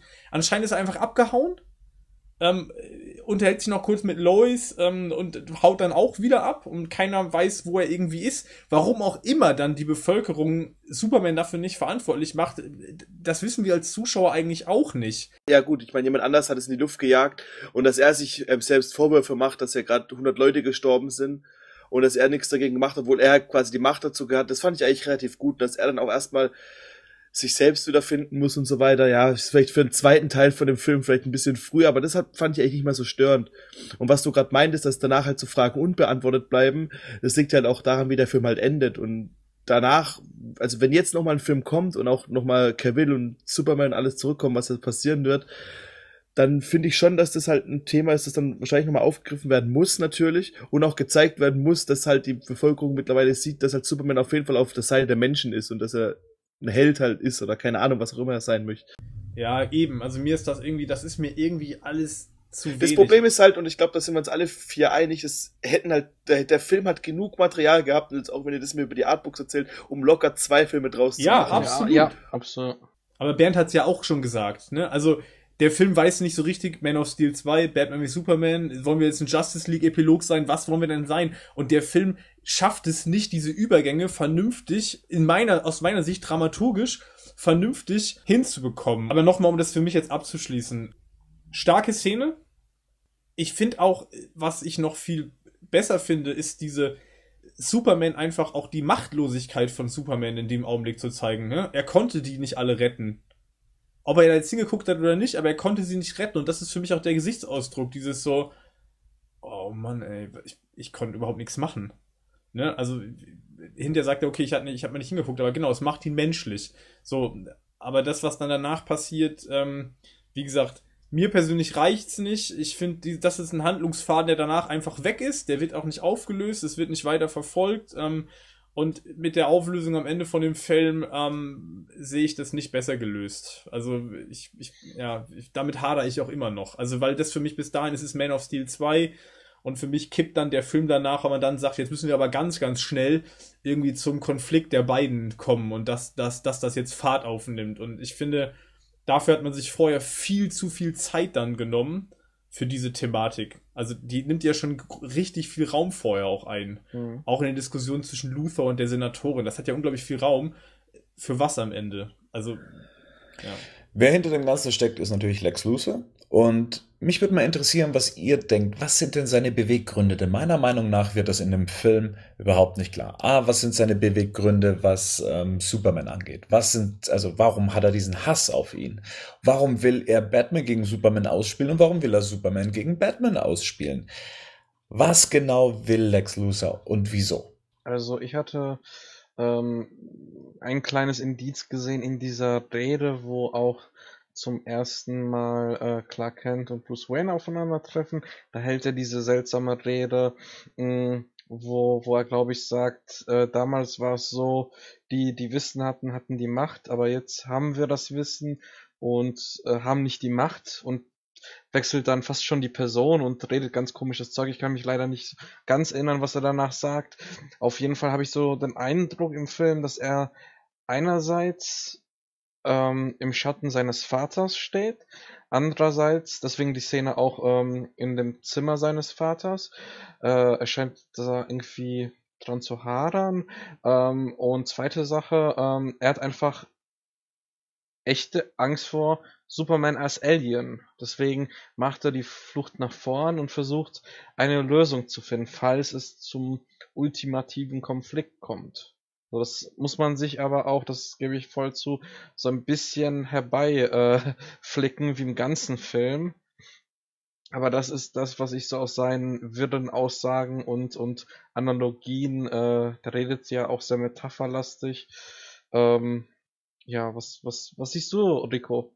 Was hast du da gesehen für Motive? Also ich glaube auch, dass ihm diese Machtlosigkeit, weil er wird jetzt im Film als quasi als intelligentester Mensch von allen gezeigt, so ein bisschen. Also zumindest hat er das Bedürfnis, ähm, aber er ist halt nicht besonders kräftig und er, er hat halt nicht diese Kraft, die vielleicht ein Batman hat und er hat halt vor allem nicht diese Kraft, die halt auch ein ähm, Superman hat. Und was er, glaube ich, möchte, ist der Welt halt zeigen, dass er trotzdem aufgrund seines Intellekts und aufgrund seiner Ressourcen, die er hat, trotzdem zumindest Superman mit dem Kryptonit und wahrscheinlich dann auch Batman stürzen kann, besiegen kann. Aber so wie ich sehe, will er schon so das, das mächtigste, der, der mächtigste sein, so im Film. Das ist so sein Problem, glaube ich. Henning, findest du, dass das klar herausgestellt wurde in dem Film? Luther finde ich schwierig. Mm, aber nein, also ich finde nicht, dass das klar herausgestellt wird. Also man kann sich das, wie Patrick gerade sagt, so ein bisschen zusammenreimen.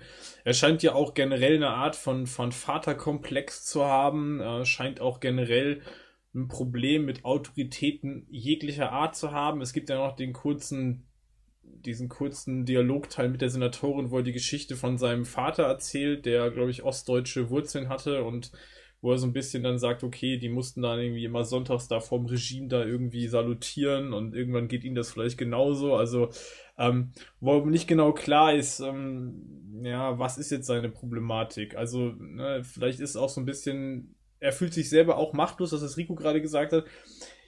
Ich finde aber, ähm, gerade das dieses, diese Batman- und Superman-Thematik, das finde ich in dem Film aus Luthers Perspektive äh, verstehe ich das eigentlich nicht. Also ich, mir, mir, das hat mir bisher auch keiner wirklich plausibel erklären können. Das Einzige, was ich mir da erklären kann, ist, dass er Batman jetzt dazu benutzt, weil er davon ausgeht, Superman tötet Batman und dass Superman sich in der Öffentlichkeit damit halt selbst diskreditiert. Aber ansonsten hat für mich diesen, dieses Anfachen des Konflikts ähm, jetzt nicht wirklich viel Sinn. Also wie seht ihr das denn?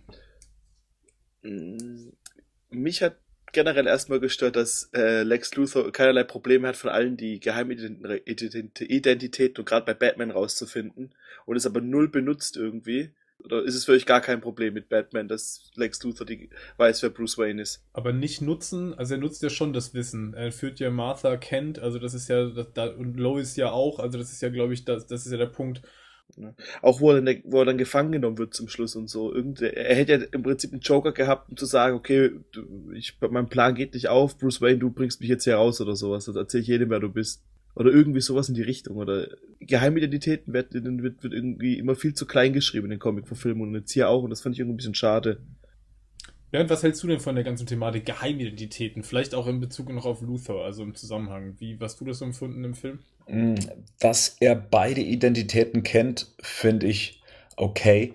Was ich weniger okay finde, ist, dass Batman nicht die Geheimidentität von Superman kennt. Weil das hätte ich eigentlich von Batman erwartet. Dass der ähm, versucht, wenn er schon diesen Groll auf diese Figur hat, alles über diese Figur zu erfahren. Und wenn die Stadt schon gegenüber liegt, ja, dann hätte man doch auch mal gucken können, wo fliegt er hin, wo ist er denn abends und wer könnte er denn sein? Also ich kenne Batman eigentlich als einen Detektiv, der versucht, ja, sich erstmal die Fakten zu äh, beschaffen und am ehesten hätte ich noch erwartet, dass er weiß, wer Superman ist. Das hat natürlich dann später Auswirkungen, ja, weil nämlich sonst hätte dann die, äh, die Auflösung des Konflikts keinen Sinn mehr ergeben, weil er dann gemerkt hätte, okay, er ist ein Mensch, er hat eine Familie, er hat äh, eine, Freundin, eine Frau, eine Liebesbeziehung, Eltern etc.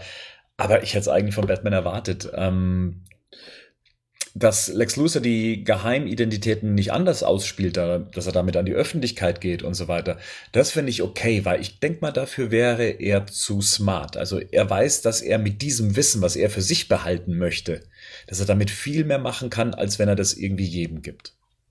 Ja, dafür glaube ich, dass er auch Wissen es macht, das wird er nicht zwingend teilen. Ab, zurückzukommen nochmal auf, auf die Psychologie von, von Batman. Ähm, wie, wie, wie fandet ihr das denn? Ich habe in dem Film zwischendurch so gedacht, irgendwie hätte ich von Batman erwartet, dass er den Plan, diesen billigen Plan, durchschaut. Der da, den, den Luther sich da ausgedacht hat, weil so äh, genial ist der Plan nun wirklich nicht. Und ich habe so ein bisschen das Gefühl, Batman ist so in seinem Wahn, dass er überhaupt nicht mehr, also dass er einfach, dass es gar nicht mehr rational ist, was der tut und sich da auch anscheinend keine zwei Gedanken dazu gemacht hat in dem Film. Ja, ja, das, das hast du schon einen Punkt angesprochen, der halt, der, der es, glaube ich, ganz gut trifft, dass er nicht mehr rational denkt, sondern dass er einfach irgendwie ähm, sein, seine Agenda halt kostet es, was es wolle, umsetzen möchte. Und auch, dass er halt versucht, irgendwie, ihm ist ja wirklich alles egal, er will nur Superman stoppen irgendwie. Und ich hoffe, dass wir alles, was ich von Batman gesehen habe, mir gefällt Ben Affleck, mir gefällt ähm, diese, diese, die, sein, sein, seine ähm, Ausrüstung, alles, was er hat, gefällt mir. Aber ich hoffe, dass ein zukünftigen Film ein bisschen schlauer dargestellt wird, was gerade so Sachen betrifft. Dass er auch diesen Plan, den er sonst immer hat, und den nicht einfach nur umsetzt und dass er auch sein Gegner quasi einen Schritt voraus ist, voraus, oder ja, dass er dann ein bisschen Vorsprung hat, weil das ist das, was ihm quasi am Ende so nutzlos gemacht hat, weil er das halt nicht mehr hat in dem Film. Ja, also ich hatte ja schon in der ersten, ersten Part gesagt, dass ich äh, bezweifle, dass Zack Snyder die Figur verstanden hat von Batman. Und ich finde es sehr schade, dass wir auch keinen kein Batman sehen oder vielleicht irgendwelche Szenen, wo Batman vielleicht nachschaut, hm, wie, wieso habe ich jetzt plötzlich diese Checks, wieso habe ich davon nicht früher gewusst?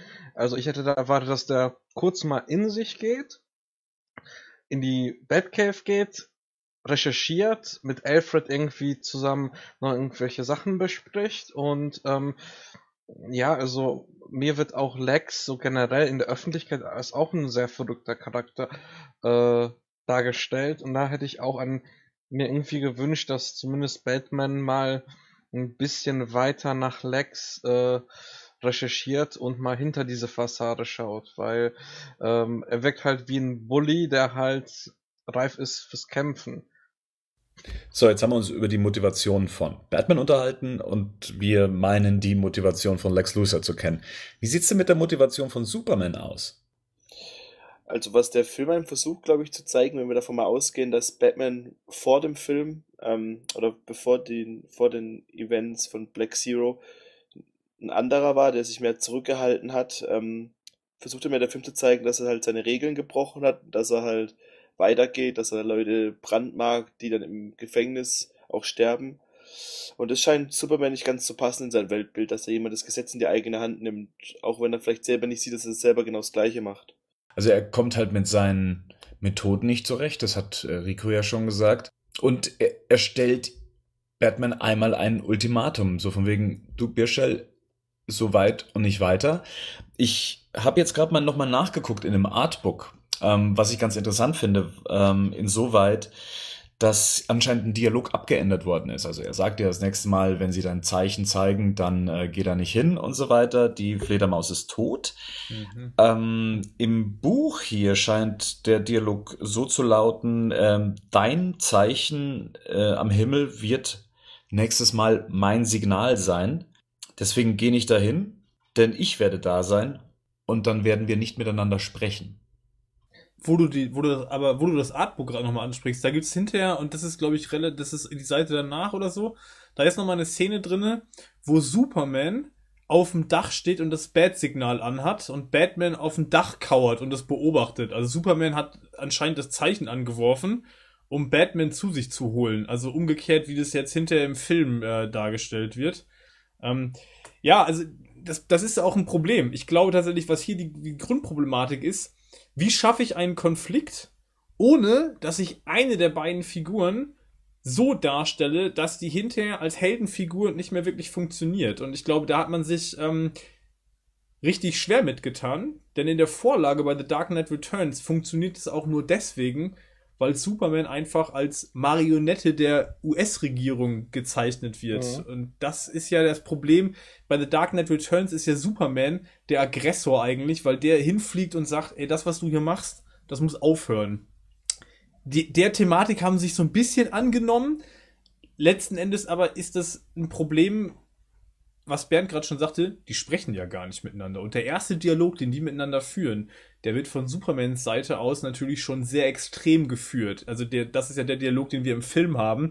Das, was du gerade vorgelesen hast aus dem Artbook, Bernd, das klingt ja deutlich diplomatischer. Zwar auch schon relativ klar, aber es ist noch nicht so für mich auch grenzwertig. Ich hatte euch irgendwann auch mal im Trailer gesagt, dass das ein, für mich ein grenzwertiger Satz ist von Superman, so dieses consider this a mercy, also sieht es als Akt der Gnade an, dass ich dir das jetzt überhaupt noch mitteile.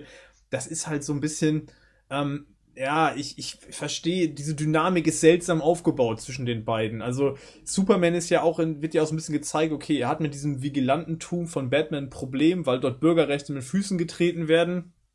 Das könnte man insofern noch nachvollziehen, wenn man bis dahin Superman nur als jemanden gezeigt hätte, der humanitäre Hilfe sozusagen anbietet und sich jetzt nicht in irgendwelche Verbrechensbekämpfung einmischt. Nur dann passt diese ganze Afrika-Sequenz halt so überhaupt nicht dazu. Weil das ist sowas, wo man sagt, naja, also ich meine, du fliegst nach Afrika und irgendwie nimmst da so einen Despoten auseinander, weil der deine Freundin in der Gewalt hat. Was willst du jetzt von mir? Also, ne, so geht es jetzt um die Methodik, geht es um generell, dass das gemacht wird. Ich fand, fand die erste Begegnung irgendwie schwach inszeniert. Also das hätte man, da gibt's auch in vielen Comics deutlich besser geschriebene erste Begegnung zwischen den beiden wo auch ein Austausch stattfindet. Superman muss ja dazu gezwungen werden, sich mit Batman anzulegen. Er, hat ja eigentlich auch was komplett anderes vor. Er sagt ja dann auch zu Lois, ich muss ihn um Hilfe bitten. Da hat er mir ehrlich gesagt leid getan, ja, weil er wirklich so zerrissen war ähm, in dem Moment und nicht wusste, wie er seine Mutter retten kann. Ob er das nicht auch wirklich gekonnt hätte, ich weiß es nicht. Aber er braucht Batmans Hilfe und macht sich dann eben auf den Weg. Batman hat sich inzwischen schon längst gerüstet, hat sich mal ähm, schön trainiert, ein paar Sit-ups gemacht und so weiter und steht dann da in seinem Panzeranzug und wartet eben auf Superman. Superman versucht es ja sogar noch, äh, ja, diplomatisch kann man nicht sagen, aber es war ja erstmal ein Hilferuf seinerseits. Er sagt ja sogar noch Bruce, ja, und, und er sucht seine Hilfe, aber Batman ist in dem Moment taub auf den spitzen Ohren was das angeht und sucht sofort die Konfrontation. Gut, die Ohren sind ja auch nicht so spitz, vielleicht liegt es daran. ja, hört schlecht. ja, ja. Beklagen sich die Schauspieler immer wieder darum, dass sie nichts hören in den, in den Anzügen. Ja, aber es stimmt schon. Also, ich habe da in der, in der Form auch mit Batman so ein bisschen ein Problem. Also es scheint ihn auch überhaupt nicht zu tangieren, dass jetzt äh, Superman weiß, dass er Bruce Wayne ist. Das scheint für ihn irgendwie völlig normal zu sein. Da reagiert er in keinster Art und Weise drauf. So, Bruce, wir müssen reden. Und dann kommt nur dieses Grinsen und dann geht's auch irgendwie schon los. Also, ja, ich, ich kann das in dem Film irgendwie kaufen, weil ich sage, naja, den Bruce Wayne oder den Batman, den wir hier serviert bekommen, ähm, zu dem passt es. So dieses ganze total obsessive, para, paranoide, so, so ein richtiger Wahn, wo du nichts mehr wahrnimmst. Das ist so für mich, der hat halt einfach Scheuklappen auf. Der sieht halt um sich rum eigentlich nichts mehr. Der sieht nur noch diese Bedrohung, die von, für ihn oder aus seiner Sicht von Superman ausgeht. Und jetzt äh, hat Superman das Ganze noch quasi befeuert mit dieser, mit diesem Auftritt da und dem Zerstören des Batmobils oder dem, dem Demolieren, wie auch immer. Und jetzt geht dieser Kampf los. Aber so richtig überzeugend wirkt es in dem Augenblick für mich dann doch nicht. Ich hätte mir von Batman dann, glaube ich, einfach eine andere Reaktion gewünscht. Das Ding ist halt, wenn man halt so die Comic-Vorlage, wo, wo zumindest optisch viel entnommen wurde, ähm, The Dark Knight Returns, da hat es halt auch irgendwo einen Grund, weil leider die beiden kennen sich schon über Jahre und dann gibt es halt Meinungsverschiedenheiten und äh, Batman muss, äh, Superman muss gegen Batman kämpfen. Aber das hast du halt hier nicht, weil halt der ganze Konflikt innerhalb von einem Film halt aufgebaut und gelöst werden muss. Und da kränkelt es halt so ein bisschen, finde ich. Wie ich die Figur verstehe und immer verstanden habe, für mich ist das eigentlich jemand, der hat zwar irgendwie psychischen Knacks und der hat auch eine Obsession, aber der funktioniert ja auch in erster Linie über seinen Kopf ne, also über seinen Geist. Das ist ja das, was Batman letzten Endes ausmacht, neben der ganzen physischen ähm, äh, Power oder Kraft auch, die er sich trainiert hat, aber in allererster Linie ist für mich, äh, ist, ist für mich Batman ein Kopf, äh, ein Geist, ein, ein Genie, ne, auch ein Detektiv. Und das ist in dem Augenblick wird das alles so, er ist halt ein bisschen stumpf einfach für mich er ist eher so der Schlägertyp, hatte ich das Gefühl. Also das, was wir auch in der ersten Szene sehen bei der Wayne-Ermordung. Der Vater, erste Reaktion, erstmal ein Faustschlag. Und äh, ich habe irgendwie das Gefühl, dass es hier passt es. Aber ähm, ich hätte zuvor gerne mehr von einem äh, Bruce Wayne oder Batman gesehen, dass, dass er besonnener reagiert und erst zu diesem Kampf vielleicht so extrem ähm, stumpf und obsessiv auch dran ist, dann hätte ich das voll abgenommen. Aber ich habe da dieses große Problem, dass ich halt gern gesehen hätte, erstens, was auch schon erwähnt wurde, wir ein Gespräch haben. Ich mag in Dark Knight Returns dieses Gespräch ähm, auf dieser Weide, wo auch einmal so dieses eine Panel ist, wo äh, Clark Kent auf dem Stein so ein bisschen hockt, wie so ein, äh, nicht hockt, sondern so steht, äh, wie bei einem Gemälde und auch richtig kitschig. So dieses eine Gespräch hätte ich mir gewünscht und ich finde es halt schade, dass Batman so gar nicht drauf eingeht, sondern einfach nur was cool war, dass er sich auf diese Location vorbereitet hat. Das fand ich echt schön gemacht.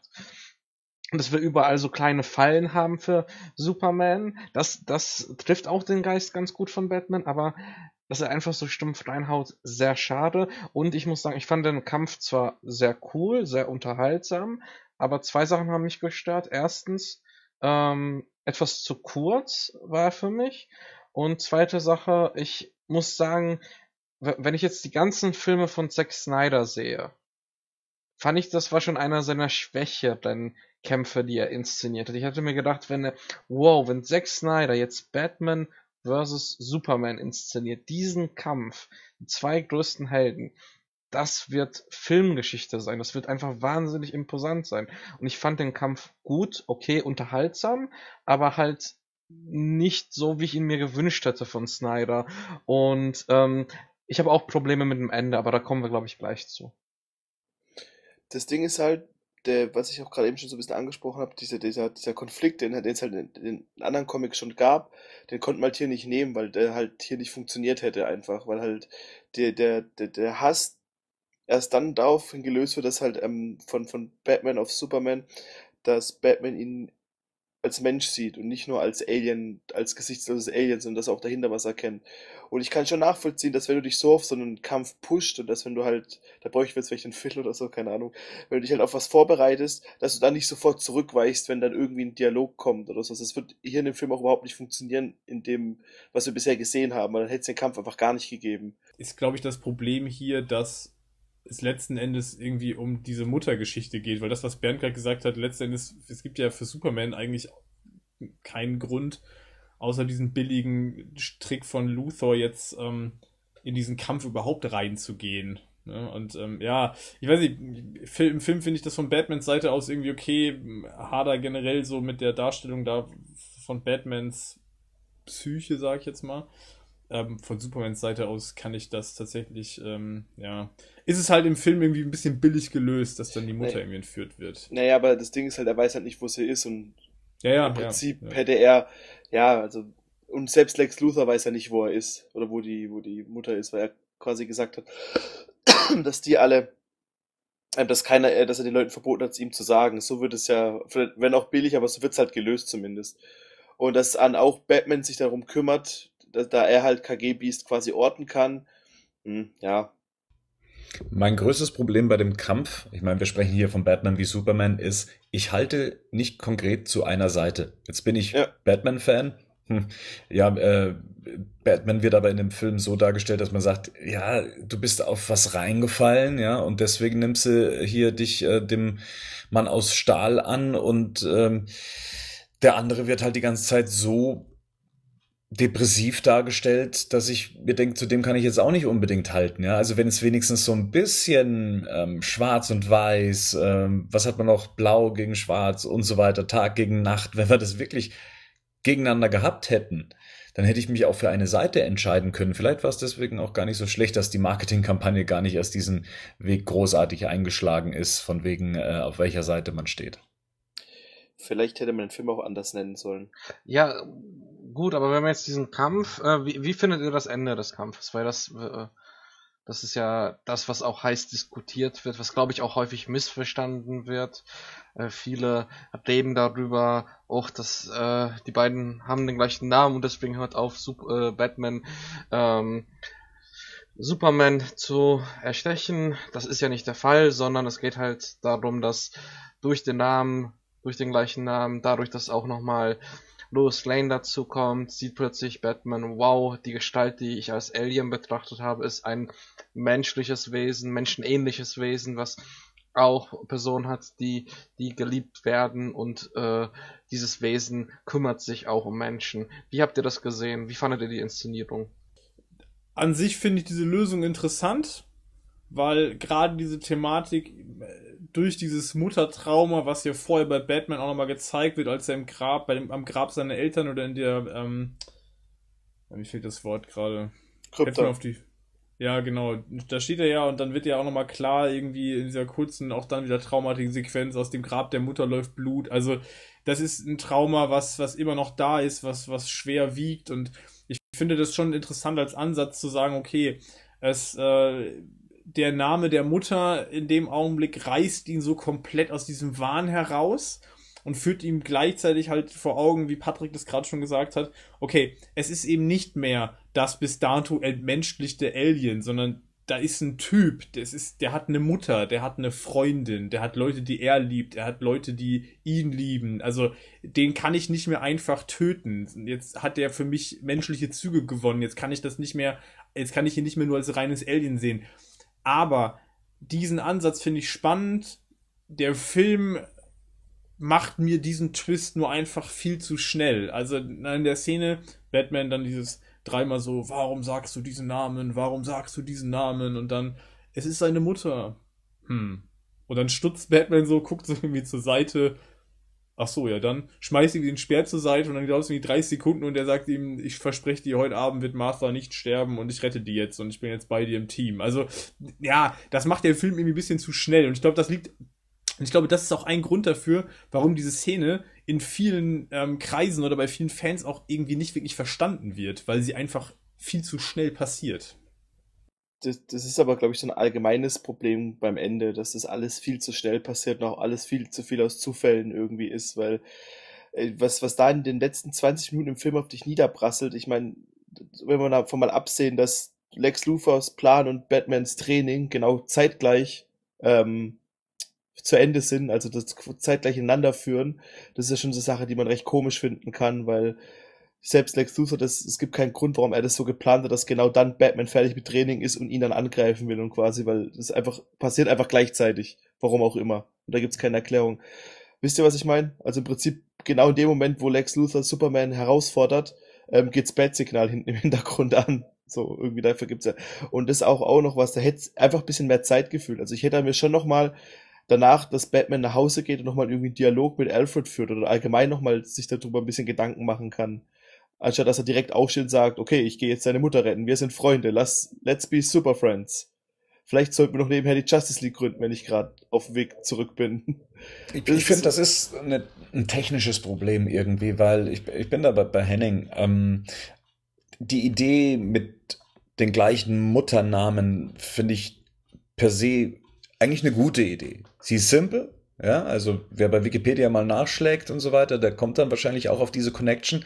Ich finde es aus den Gründen stark, weil wir haben uns schon mal, glaube ich, darüber unterhalten, dass bislang immer nur Thomas Wayne eine Rolle für Bruce Wayne gespielt hat. Martha wurde eigentlich immer beiseite geschoben. Und hier fand ich es mal echt gut, mal so ein bisschen die, den, den, den Blickwinkel auf sie zu richten auch für Bruce, äh, für ihn als Person, die Mutterfigur etc., das fand ich schon ein starkes Element und das als bindendes Element zu nehmen, fand ich auch gut. Und wie Henning schon gesagt hat, dieses schnelle zur Besinnung kommen, dieses schnelle, okay, dann los geht's, retten wir sie, fand ich halt einfach nicht, da fehlte, da fehlte die Feinheit einfach dafür. Vielleicht hätte es da überhaupt keinen Dialog gebraucht. Vielleicht hätte Batman in dem Moment einfach nur den Speer wegwerfen sollen sich umdrehen sollen und er wäre verschwunden erstmal. Man, man hätte überhaupt nicht gewusst, was jetzt gerade passiert ist, ja. Also für, für Superman zumindest. Und dass dann eben nicht diese Super Friends Geschichte dann eben passiert, so wie sie viele hineininterpretieren, die ich so nicht sehen möchte, die man so sehen kann. Ähm, aber dass das ein bisschen mehr Fingerspitzengespür äh, und das Ganze hätte ganz, hätte weitaus besser funktioniert mit dem, mit der gleichen Grundmechanik das hätte schon gepasst, wenn man es technisch ein bisschen anders angegangen wäre. Also du darfst nicht, ich mochte diesen, das, dieses Martha-Ding, das ist auch was, wo ich vorher noch nie drüber nachgedacht habe. Also das, das hat mir auch gefallen. Ich fand bloß halt, dass das ganze Ende so arg, ähm, weil der Film am Anfang sich viel Zeit nimmt irgendwie und gegen Ende wird es halt extrem schnell, aber ich glaube, das ist eher so ein Blockbuster-Problem. Aber auch gerade, und das war das Problem, was er sich selber geschaffen hat, als er halt diesen Timer gemacht hat, wie lange Martha noch lebt, so ein bisschen. Es war, glaube ich, eher, dass er sich als Problem hat. Aber Patrick, du wolltest, glaube ich, gerade Ja, also ich finde generell ist auch problematisch, dass wir halt in diesem Film kaum Nuancen haben und da hat es, glaube ich, auch sehr viel ausgemacht. Ich habe auch irgendwie, so wie das inszeniert war, in der äh, in der Schnelligkeit, was er schon sagte, auch das zwischendurch nochmal die für, für den Zuschauer, der jetzt nicht so mit, mit äh, Batman und Superman äh, eingelesen ist, nochmal kurz die, die Erschießungsszene zu zeigen. Mm, Das hat mich auch ein bisschen gestört. Ich hatte auch so ein bisschen das Gefühl, das ist so das Einfachste, was man nehmen kann. Und zwar das Trauma von Batman. Das macht Batman aus. Das nehmen wir also auch für den Konflikt. Ich fand es beispielsweise ähm, bei Dark Knight Returns von Frank Miller wesentlich ähm, cleverer, dass halt dieser legendäre Satz kommt hier, Remember Clark, äh, the one who beat you, also der ähm, und er dann aber sozusagen verloren hat, weil er einen Herzinfarkt bekommen hat. Und das fand ich halt so, so clever, so schön und hier einfach irgendwie sehr, sehr plump. Also ich hatte irgendwie das Gefühl, wo ich aus dem Kino gegangen bin oder im Kino, uff, das war jetzt aber sehr, sehr, sehr hobbypsychologisch angegangen oder küchenpsychologisch angegangen.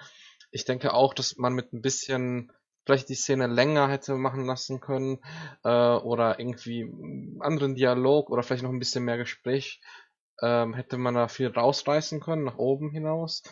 Hingegen fand ich aber diesen Moment, da, da hatte ich wirklich, das war glaube ich das einzige Mal, wo ich Gänsehaut hatte im äh, Film, wo dann Batman sagt, heute wird keine Martha sterben.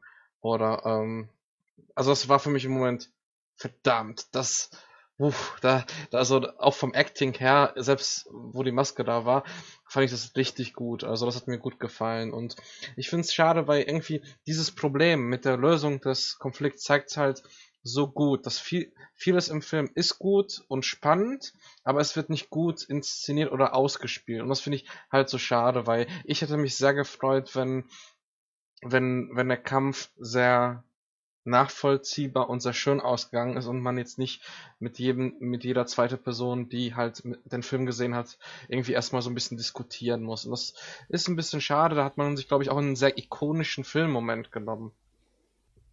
Es folgt ja dann die Befreiung von Martha Kent und ich glaube, da brauchen wir gar nicht viel drüber reden. Wir fanden die Sequenz allesamt sehr cool, sehr Batman-mäßig. Ich glaube, da kann man kaum was besser draus machen oder habt ihr da Kritikpunkte trotzdem an der Sequenz? Ich habe bloß gedacht, dass die Szene früher kommt. Das ist so die Einführung von Batman und Alfred ist. Das hätte ich nicht gedacht, dass es so am Ende des Films kommt. Aber generell hat die mir gut gefallen. War halt echt so ein bisschen wie so eine Kampfszene aus den Arkham-Spielen. Batman ist sehr agil, haut allen auf die Fresse. Ja.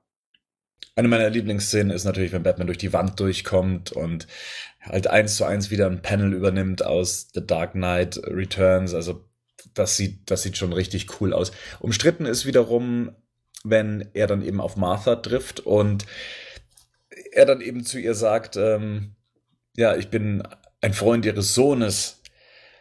Einerseits kommt die Szene natürlich sehr witzig rüber. Ich glaube, das soll sie auch an sich sein.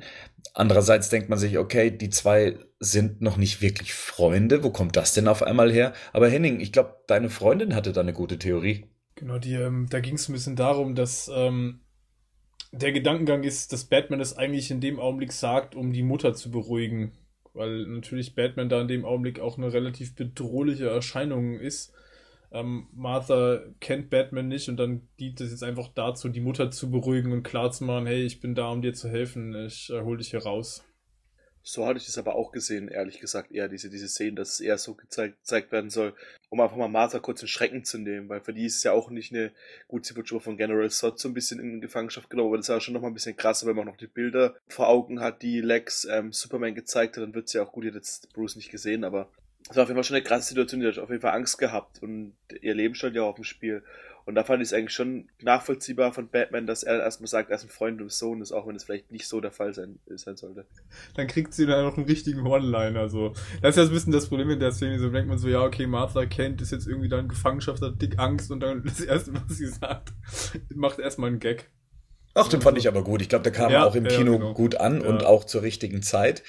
Ähm, besonders Martha ist, glaube ich, in Man of Steel auch diejenige, die sein Kostüm als erstes bewundert und sagt, äh, schickes Out Outfit, Junge.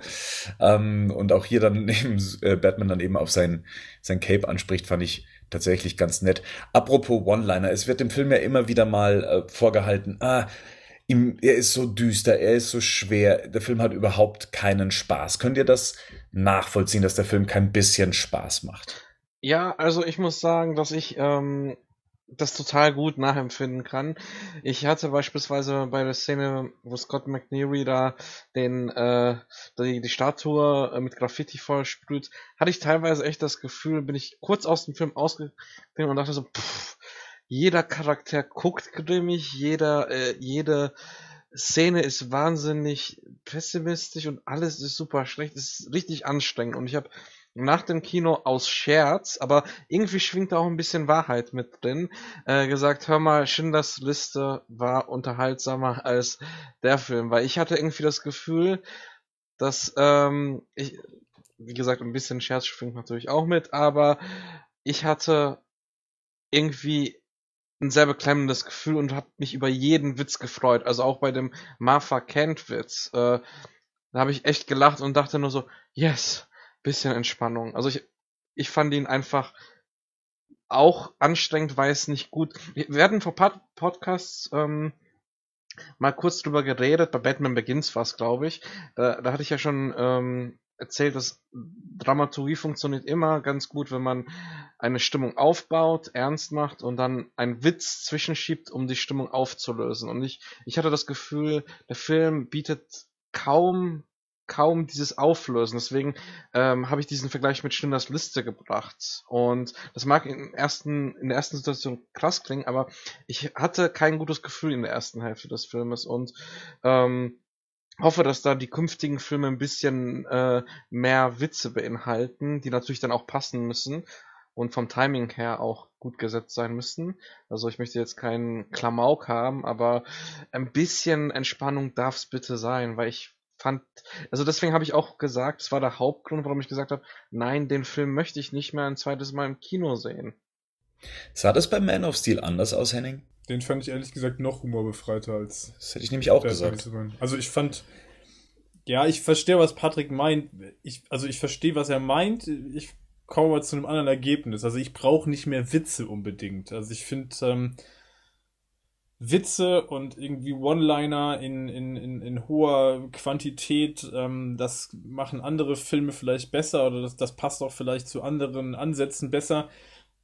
Mir geht es so ein bisschen darum, ähm, ich finde, dass Ernsthaftigkeit und ein ernsthafter Ansatz an eine, oder ein ernsthaftes Herangehen an so eine Thematik wie jetzt hier Batman und Superman muss nicht unbedingt Schwermut bedeuten. Also das ist so meine Problematik, die ich habe. Ich bin ja dabei in ernsthaften Ansatz. Ich brauche jetzt keinen Iron Man oder was auch immer da wieder als Vergleich gezogen wird oder Avengers, das wird ja ganz oft rangezogen. Das brauche ich nicht unbedingt, darum geht's nicht. Aber es geht darum, dass Ernsthaftigkeit nicht gleich ähm, Schwermut bedeuten muss. Und ich, das ist, glaube ich, so, dieser Film fühlt sich teilweise von der Stimmung her unglaublich schwer an, weil es aber auch keine. Es gibt halt einfach keine wirklichen hellen Charaktere, die das Ganze, die das Ganze vielleicht auch mal aufreißen. Und da sind wir schon bei dem Punkt so, das finde ich auch bei der Botschaft des Films so ein bisschen schwierig. Ne? Also es, eine, es, wird eine zynische Welt gezeigt und die Helden, die da drin sind, sind eigentlich auch nicht viel besser. Die haben sich eigentlich dieser ganzen Stimmung grundsätzlich angepasst und ähm, ich finde, ähm, das macht den Film teilweise manchmal so ein bisschen schwermütig und wahrscheinlich für viele auch einfach nicht so unbedingt unterhaltsam.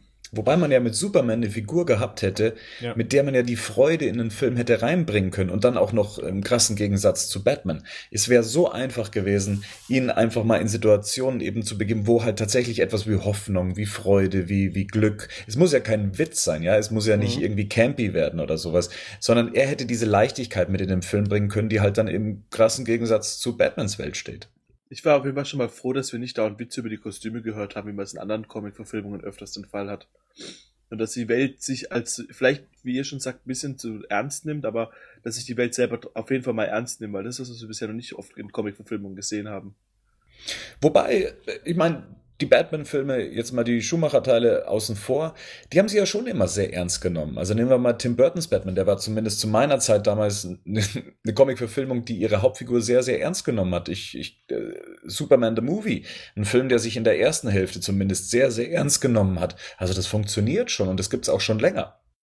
Genau, ich finde zum Beispiel auch, weil du gerade Tim Burton angesprochen hast, ich glaube, das ist zum Beispiel auch so ein bisschen vielleicht eine Analogie zu Batman Returns, der ja so ähnliche Probleme hatte, weil der damals von den Kritikern ja auch so extrem düster wahrgenommen hat, äh, wahrgenommen worden ist und der ja eigentlich seinen sein, sein Kultstatus mehr so in der Retrospektive gewonnen hat. Also damals so, der ist düster, da ist jetzt Tim Burton so komplett in seiner Fantasie aufgegangen, weil ich glaube, bei, bei, bei dem ersten Batman hat natürlich den Joker so ein Element, dass das auch immer wieder aufgebrochen hat. Äh, das, was bei Batman Returns so ein bisschen fehlt. Und ähm, das war ja dann auch die Entscheidung letzten Endes vom, vom Studio zu sagen, okay, in die Richtung können wir nicht weitergehen. Wir müssen das jetzt wieder in so eine comicartigere, lustige Richtung bringen, was dann bei Batman Forever ja schon gestartet worden ist. Also, und Superman the Movie zum Beispiel hat nochmal einen ganz anderen Ansatz. Der Film nimmt sich schon ernst und nimmt auch die Welt, in der er an der die Story platziert, ernst. Da wird halt ab einem bestimmten Punkt, wird er halt ein Comicstrip. Und das wird ganz klar dargestellt. Aber ich finde trotzdem, dass, dass das schon richtig ist. Superman hätte zum Beispiel jetzt in diesem Film, in diesem Universum, in dieser Welt, in dieser realen, in Anführungsstrichen, Welt, hätte ja eigentlich das Element sein können, was das Licht reinbringt, was die Inspiration bringt. Also ich meine, es ist ja richtig, es wird hier ein zynisches Weltbild eigentlich auch gezeichnet. Sehr depressiv, so, was, was ja auch, sag ich mal, jetzt nicht zwingend die Realität in Gänze widerspiegelt, was halt so eine Zuspitzung von, von, von einem Gefühl ist. Aber genau das ist ja der Punkt. Jetzt ist die Frage für mich so, eine Figur wie Superman, sollte die sich diesem Weltbild anpassen und muss die diesem Weltbild angepasst sein? Oder kann das nicht eine Figur sein, die eigentlich auftritt und sagt, nee Leute, es ist nicht alles schlecht? Ne? Es, ist, es gibt auch noch Gutes und daran will ich glauben und ich glaube daran als Charakter und das kann eine Inspiration für Leute sein. Das ist nicht Batmans Aufgabe, das war aber auch noch nie Batmans Aufgabe, weil das der Charakter eigentlich auch nicht hergibt. Nee, und Superman hätte ja auch die Chance gehabt, sich weiterzuentwickeln. Wir haben ja diesen Charakter ja so schon in Man of Steel vorgefunden und es gab halt nur eine minimale Entwicklung dann eben im Batman wie Superman. Hier hätte man tatsächlich mal einen Schritt vorwärts mit ihm machen können, das haben wir schon im letzten Badcast äh, besprochen. Ähm, ist eine vertane Chance gewesen, also auch was die Grundstimmung des Films angeht muss ich auch sagen, da wäre eher das Zünglein an der Waage gewesen. So, wir haben uns jetzt über Batman wie Superman unterhalten. Jetzt kommen wir noch zu Dawn of Justice. Nachdem ja dann eben der Konflikt zwischen Batman und Superman dann, sagen wir mal, ja, erledigt ist, mischt sich nochmal Lex Luthor ein und der hat nämlich noch eine Geheimwaffe. Und zwar hat er ja dadurch, dass er sich ähm, den, der, der Leiche von General Sword bemächtigt hat und er auch Zugriff auf das abgestürzte Raumschiff hat, hat er eine eigene neue Kreation geschaffen. Etwas, was man Doomsday nennen könnte. Hätten wir den jetzt letztendlich gebraucht? Nein, hätten wir nicht. Also, ähm, ich hätte erstens, wenn er drin, also wenn, wenn er drin gewesen wäre und wir den nicht in Trailer gesehen hätten, fände ich das schöner auch wenn es nur zwei, drei Einstellungen waren. Ähm, man hat halt Doomsday rausgeholt, um diesen Taschenspielertrick anzuwenden, um Superman zu töten. Ich fand ähm, irgendwie Doomsday sehr auf, aufgestapelt, als ob das später dazugekommen wäre. Und ähm, ich hätte diese Figur, also hätte ich irgendwo einen Rotstift ansetzen müssen, wäre das wohl das erste gewesen. Ja, was, was sagst du denn, Henning, so zu dem ganzen Doomsday-Part? oh Mann, ey, das ist, ähm, ja. Gehen wir es mal anders an. Ja, also, hast du, hast du den Eindruck, dass Doomsday nochmal hinten dran gepackt wurde, um dann daraus eben einen Justice League-Film machen zu können? Also gab es erst die Story Batman wie Superman? Die auch für sich dann jetzt abgeschlossen gewesen wäre und dass man sich dann gesagt hat, hm, also wenn wir jetzt noch irgendwie Diana Prince mit reinflechten, dann können wir auch noch eine größere Gefahr ähm, hinten dran packen und wenn wir dann irgendwie noch zur Justice League kommen müssen, dann müssen wir Superman loswerden, weil wir nicht wollen, dass Superman der Gründer der Justice League sein wird. Ja, das äh, wirkt auf jeden Fall so. Also Doomsday finde ich absolut überflüssig. Ähm, ich finde, der macht auch im Film für mich überhaupt keinen Sinn.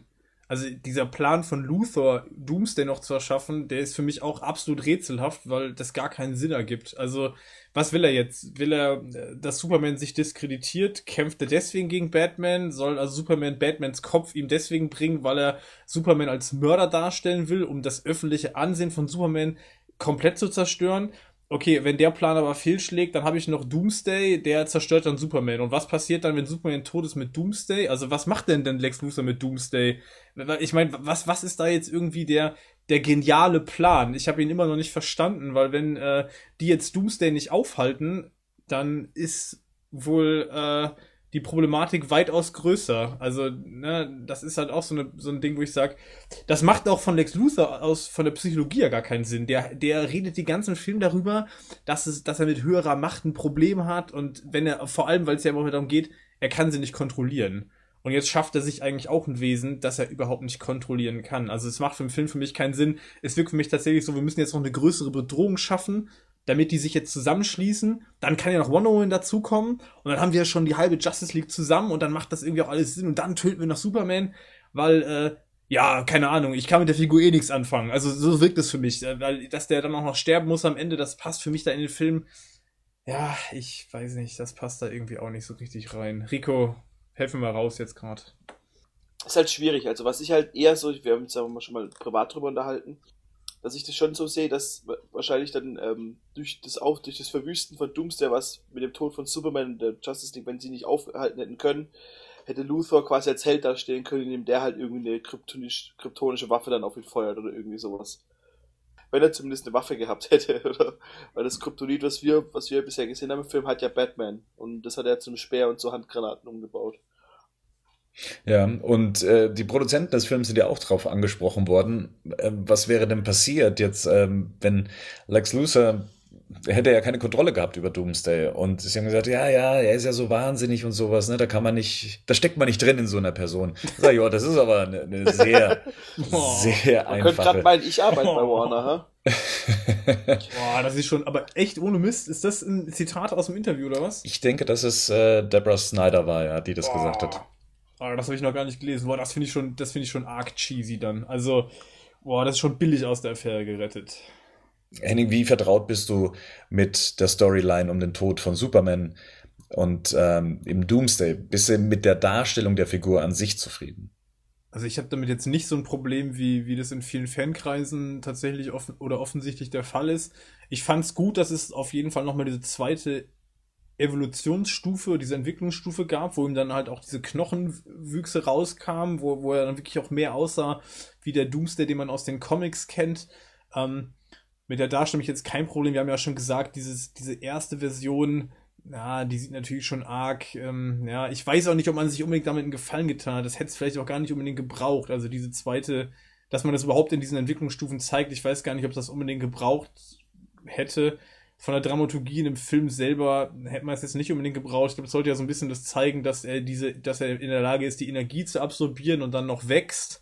Ähm, ja, weiß ich nicht. Mich hat eher diese ganze Szenerie genervt. Ich weiß nicht, wie das euch ging, diese ganze Atombomben-Thematik. Wie, wie fandet ihr das denn zum Beispiel? Auch aufgesetzt, oder? Und so schnell. Ja, fand ich auch das ist halt alles, was ich meinte. Der zwei Teile der Film wäre echt, glaube ich, besser gewesen. Ein Teil, es passiert halt alles. Ich meine, wie gesagt, wir müssen mal überlegen, das, was da passiert, das passiert vielleicht in zwei Stunden, drei Stunden in Handlung, ähm, äh, was tatsächlich passiert halt im Film. Der Kampf, der Kampf gegen Doomsday, das wirkt ja, als ob das irgendwie ewig geht, aber im Endeffekt geht es 30 Minuten so.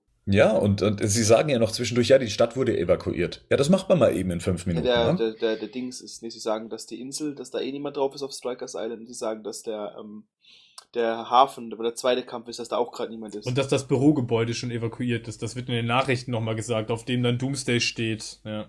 Die, ich fand, ich fand es eher so krass, wie die Atombombe hochfliegt, explodiert, Superman steht da, zwei Sekunden später wird er wieder zum Leben, was cool aussah. Also da, optisch da kann man dann echt nichts sagen, aber es geht halt so schnell alles. So, du wirst halt wirklich so, du wirst halt quasi, als ob du mit, mit Effekten und mit Licht und mit allem einfach so zugeschissen wirst, dass du gar keine Möglichkeit hast, dir darüber Gedanken zu machen, was eigentlich gerade passiert ist, weil das, ja. Das fasst eigentlich gut zusammen. Man, man versteht teilweise, oder man kann es erst beim, beim zweiten Mal dann richtig einordnen. Ich meine, Superman geht da in einer Atomexplosion auf, um dann auch wahrscheinlich dann eben die Szenerie aus The Dark Knight Returns dann eben unterzubringen, wie Superman von einer Atomwaffe geschwächt wird. Ja, also genau, ich hatte, da ist auch wieder für mich so die Problematik, dass ich dann immer das, als Zuschauer dann das Gefühl habe, okay, Snyder geht umgekehrt vor. Der fragt sich nicht, welche Motive brauche ich, um die Geschichte zu erzählen, sondern ich will ein Motiv unterbringen und wie erzähle ich die Geschichte so, dass ich das Motiv da noch reinbekomme, wie es in dem Fall jetzt auch so war für mich, weil da habe ich das Gefühl, diese ganze Szene mit Doomsday, ich fliege den jetzt ins, Welt, ins Weltall, die hat nur einen einzigen Grund und zwar wieder, dass Zack Snyder gesagt hat, dieses eine Panel aus The Dark Knight Returns, was so richtig geil aussieht mit Superman, wo der so ausgelaugt im Weltraum schwebt, das will ich jetzt hier noch einbauen. Und das bauen wir dann ein. Und darum müssen wir aber irgendwie, ja, wir brauchen noch eine Atombombe. Ja, okay, dann muss die, dann müssen die die auch abschießen. Also, das ist alles so, wo ich denke, ja, da ist der, der Weg, der ist irgendwie verkehrt. Du, du hast schon recht, das was benutzt, der, hat halt irgendwie das Comic durchblättert, hat sich wahrscheinlich zehn Bilder rausgenommen und die zehn Bilder sind halt auch eins zu eins im Film gelandet irgendwie. Und das ist an sich geil, ne? An Ja, sich finde ich das ja gut, aber ähm, ich finde halt, wenn das Gefühl am Ende bleibt, und das ist bei mir zumindest der Fall, dass es zumindest einige Shots gibt, wo ich sage, okay, die sind des Shots wegen, wegen drin und die Geschichte wurde so ein bisschen da drum konstruiert. Und ich finde, das ist halt für mich eine Art, ähm, wie man nicht primär Filme erzählen sollte.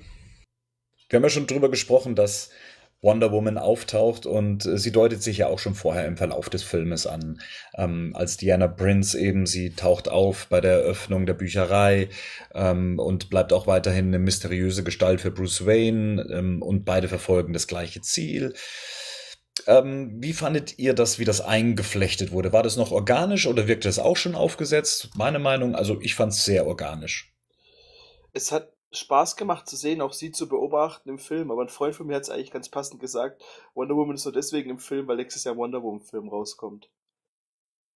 Ja, also ich fand's ähm, sehr toll, das habe ich glaube ich auch letztes Mal schon gesagt, dass man erst mal ein paar Handlungen von ihr sieht. Das fand ich mal erfrischend zu sehen, dass wir nicht eine klassische Vorstellung haben, sondern sie erstmal äh, Bruce Wayne äh, austrickst. Das fand ich sehr sehr cool. Ich fand das auch alles sehr natürlich. Ähm, natürlich kann man da jetzt so sagen, okay, die ist jetzt nur drin, damit äh, nächstes Jahr der Film irgendwie auch ordentlich was einspielt, aber ich fand das durchaus gelungen und mir hat das Spaß gemacht und ähm, ich hatte mir halt am Anfang, wo wo wir gehört haben, okay, Wonder Woman kommt vor, habe ich mir noch nichts positiv oder negatives darunter vorgestellt und das war so einer der Elemente, die mir Spaß gemacht hat und ähm, ich bin gespannt auf den Wonder Woman Film und wie gesagt, äh, ich habe mir erstmal ein paar Comics gekauft und äh, Wonder Woman Earth One auch vorbestellt.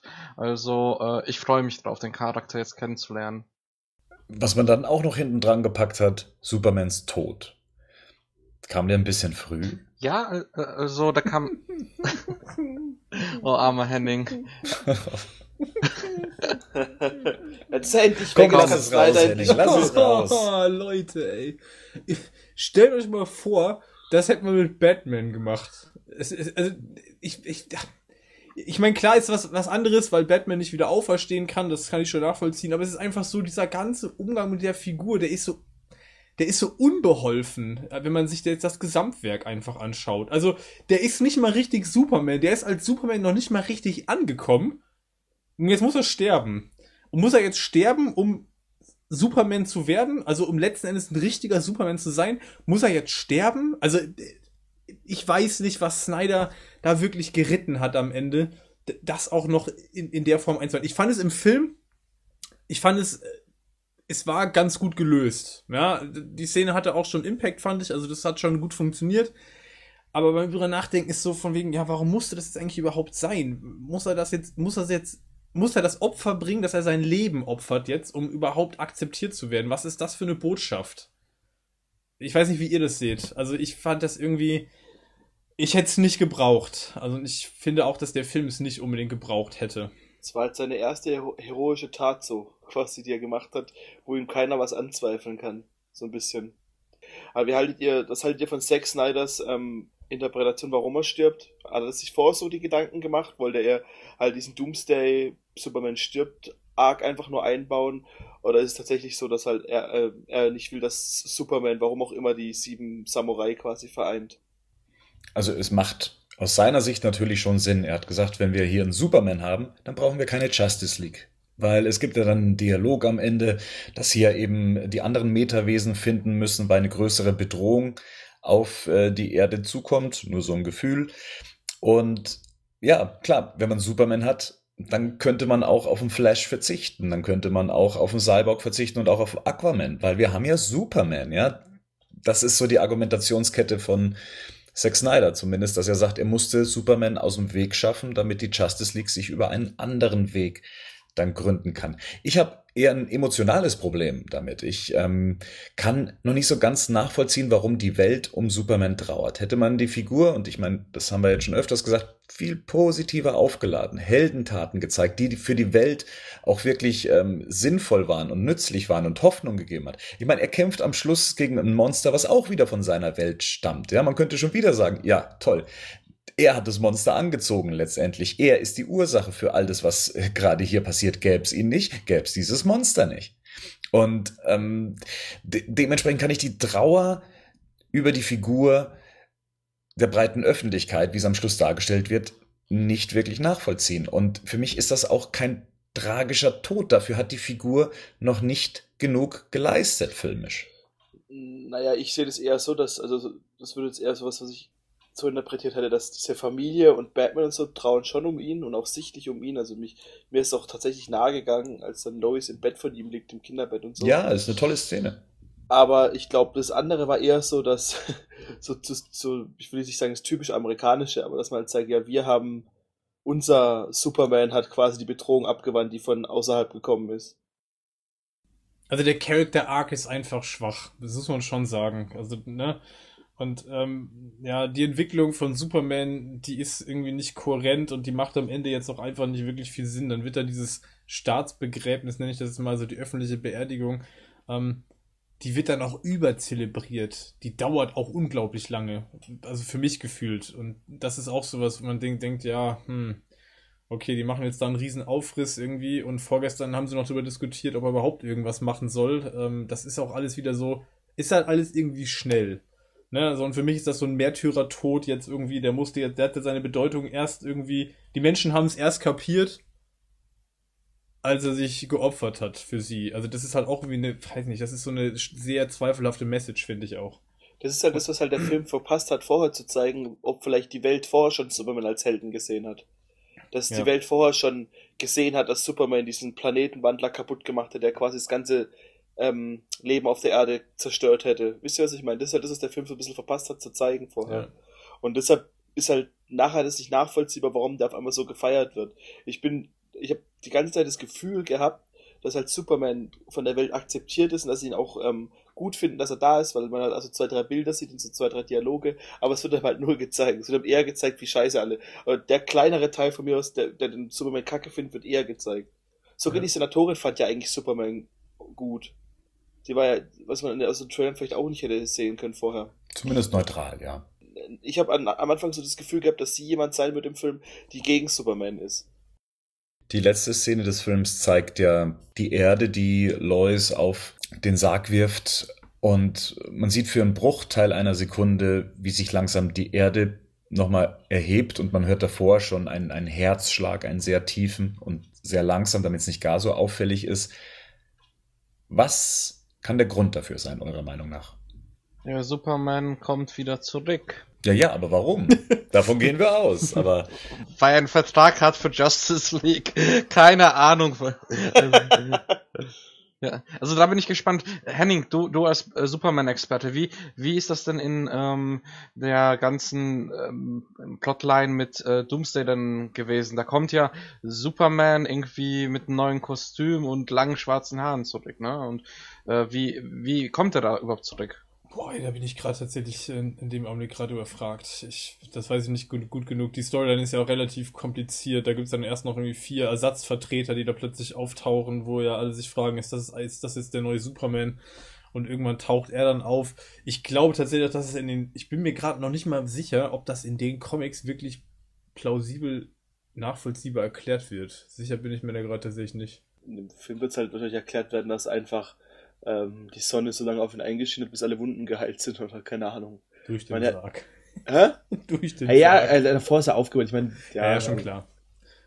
Es gibt eine Theorie, die den Ring betrifft, den Lois bekommen hat, als sie eben in seinem Zimmer sitzt auf dem Bett und äh, Martha ihm eben diesen, um, eher diesen Umschlag überreicht, in dem sie diesen Ring findet. Und eine Theorie wäre ja, dass dieser Ring aus einer anderen Form von Kryptonit bestehen würde, die halt eben diese Wirkung umkehrt. Und sie trägt ab diesem Moment auch den Ring deutlich, wenn sie die Erde in sein Grab wirft. Was haltet ihr davon? Kann das der Auslöser sein? Weil sie lächelt, als sie den Ring bekommt. Ja? Es ist eigentlich eine super dramatische Sequenz, wo man eigentlich in, in Tränen ausbrechen müsste aus ihrer Position heraus. Aber sie reagiert eigentlich anders darauf. Und die Szene ist auch sehr bedeutungsschwanger inszeniert mit ihr. Besonders wenn man es das zweite Mal sieht, dann fällt dieser Ring schon sehr stark ins Gewicht. Ich habe das ehrlich gesagt eher als ganz normalen Ehering gesehen. Also Genau, ich auch. Ich dachte, sie hat dann gelächelt, weil äh, sie gedacht hatte, oh ja, der Clark oder äh, mein Superman, das, ähm, das, das, wäre schön gewesen. Also das war für mich jetzt nicht so ein Lächeln, dass sie was weiß. Ich kann mir aber vorstellen, dass die Szene, ähm, dadurch, dass die auch so inszeniert wurde, so so so wichtig, äh, dass es auf jeden Fall noch irgendwie äh, da mit dem Kryptonit oder Antikryptonit oder wie das Zeug heißt, da bin ich leider überhaupt nicht drin, ähm, halt irgendeine Wirkung zeigt und ähm, ja, ich bin mal gespannt, was uns Justice League da erzählen wird. Aber die Sache ist ja auch, ich meine, sie kriegt den Brief in einem Umschlag und Clark hat den ja anscheinend abgeschickt, wenn es darum geht. Sag ich mal, das ist dann der unromantischste Antrag, den man ja nur ähm, machen kann, oder? Jemand den Brief per Post schicken. Aber glaubst du wirklich, er hat ja davor nicht mal wirklich was von dem grünen Kryptonit gewusst. Glaubst du, er hat dann schon was von rotem Kryptonit gewusst, oder?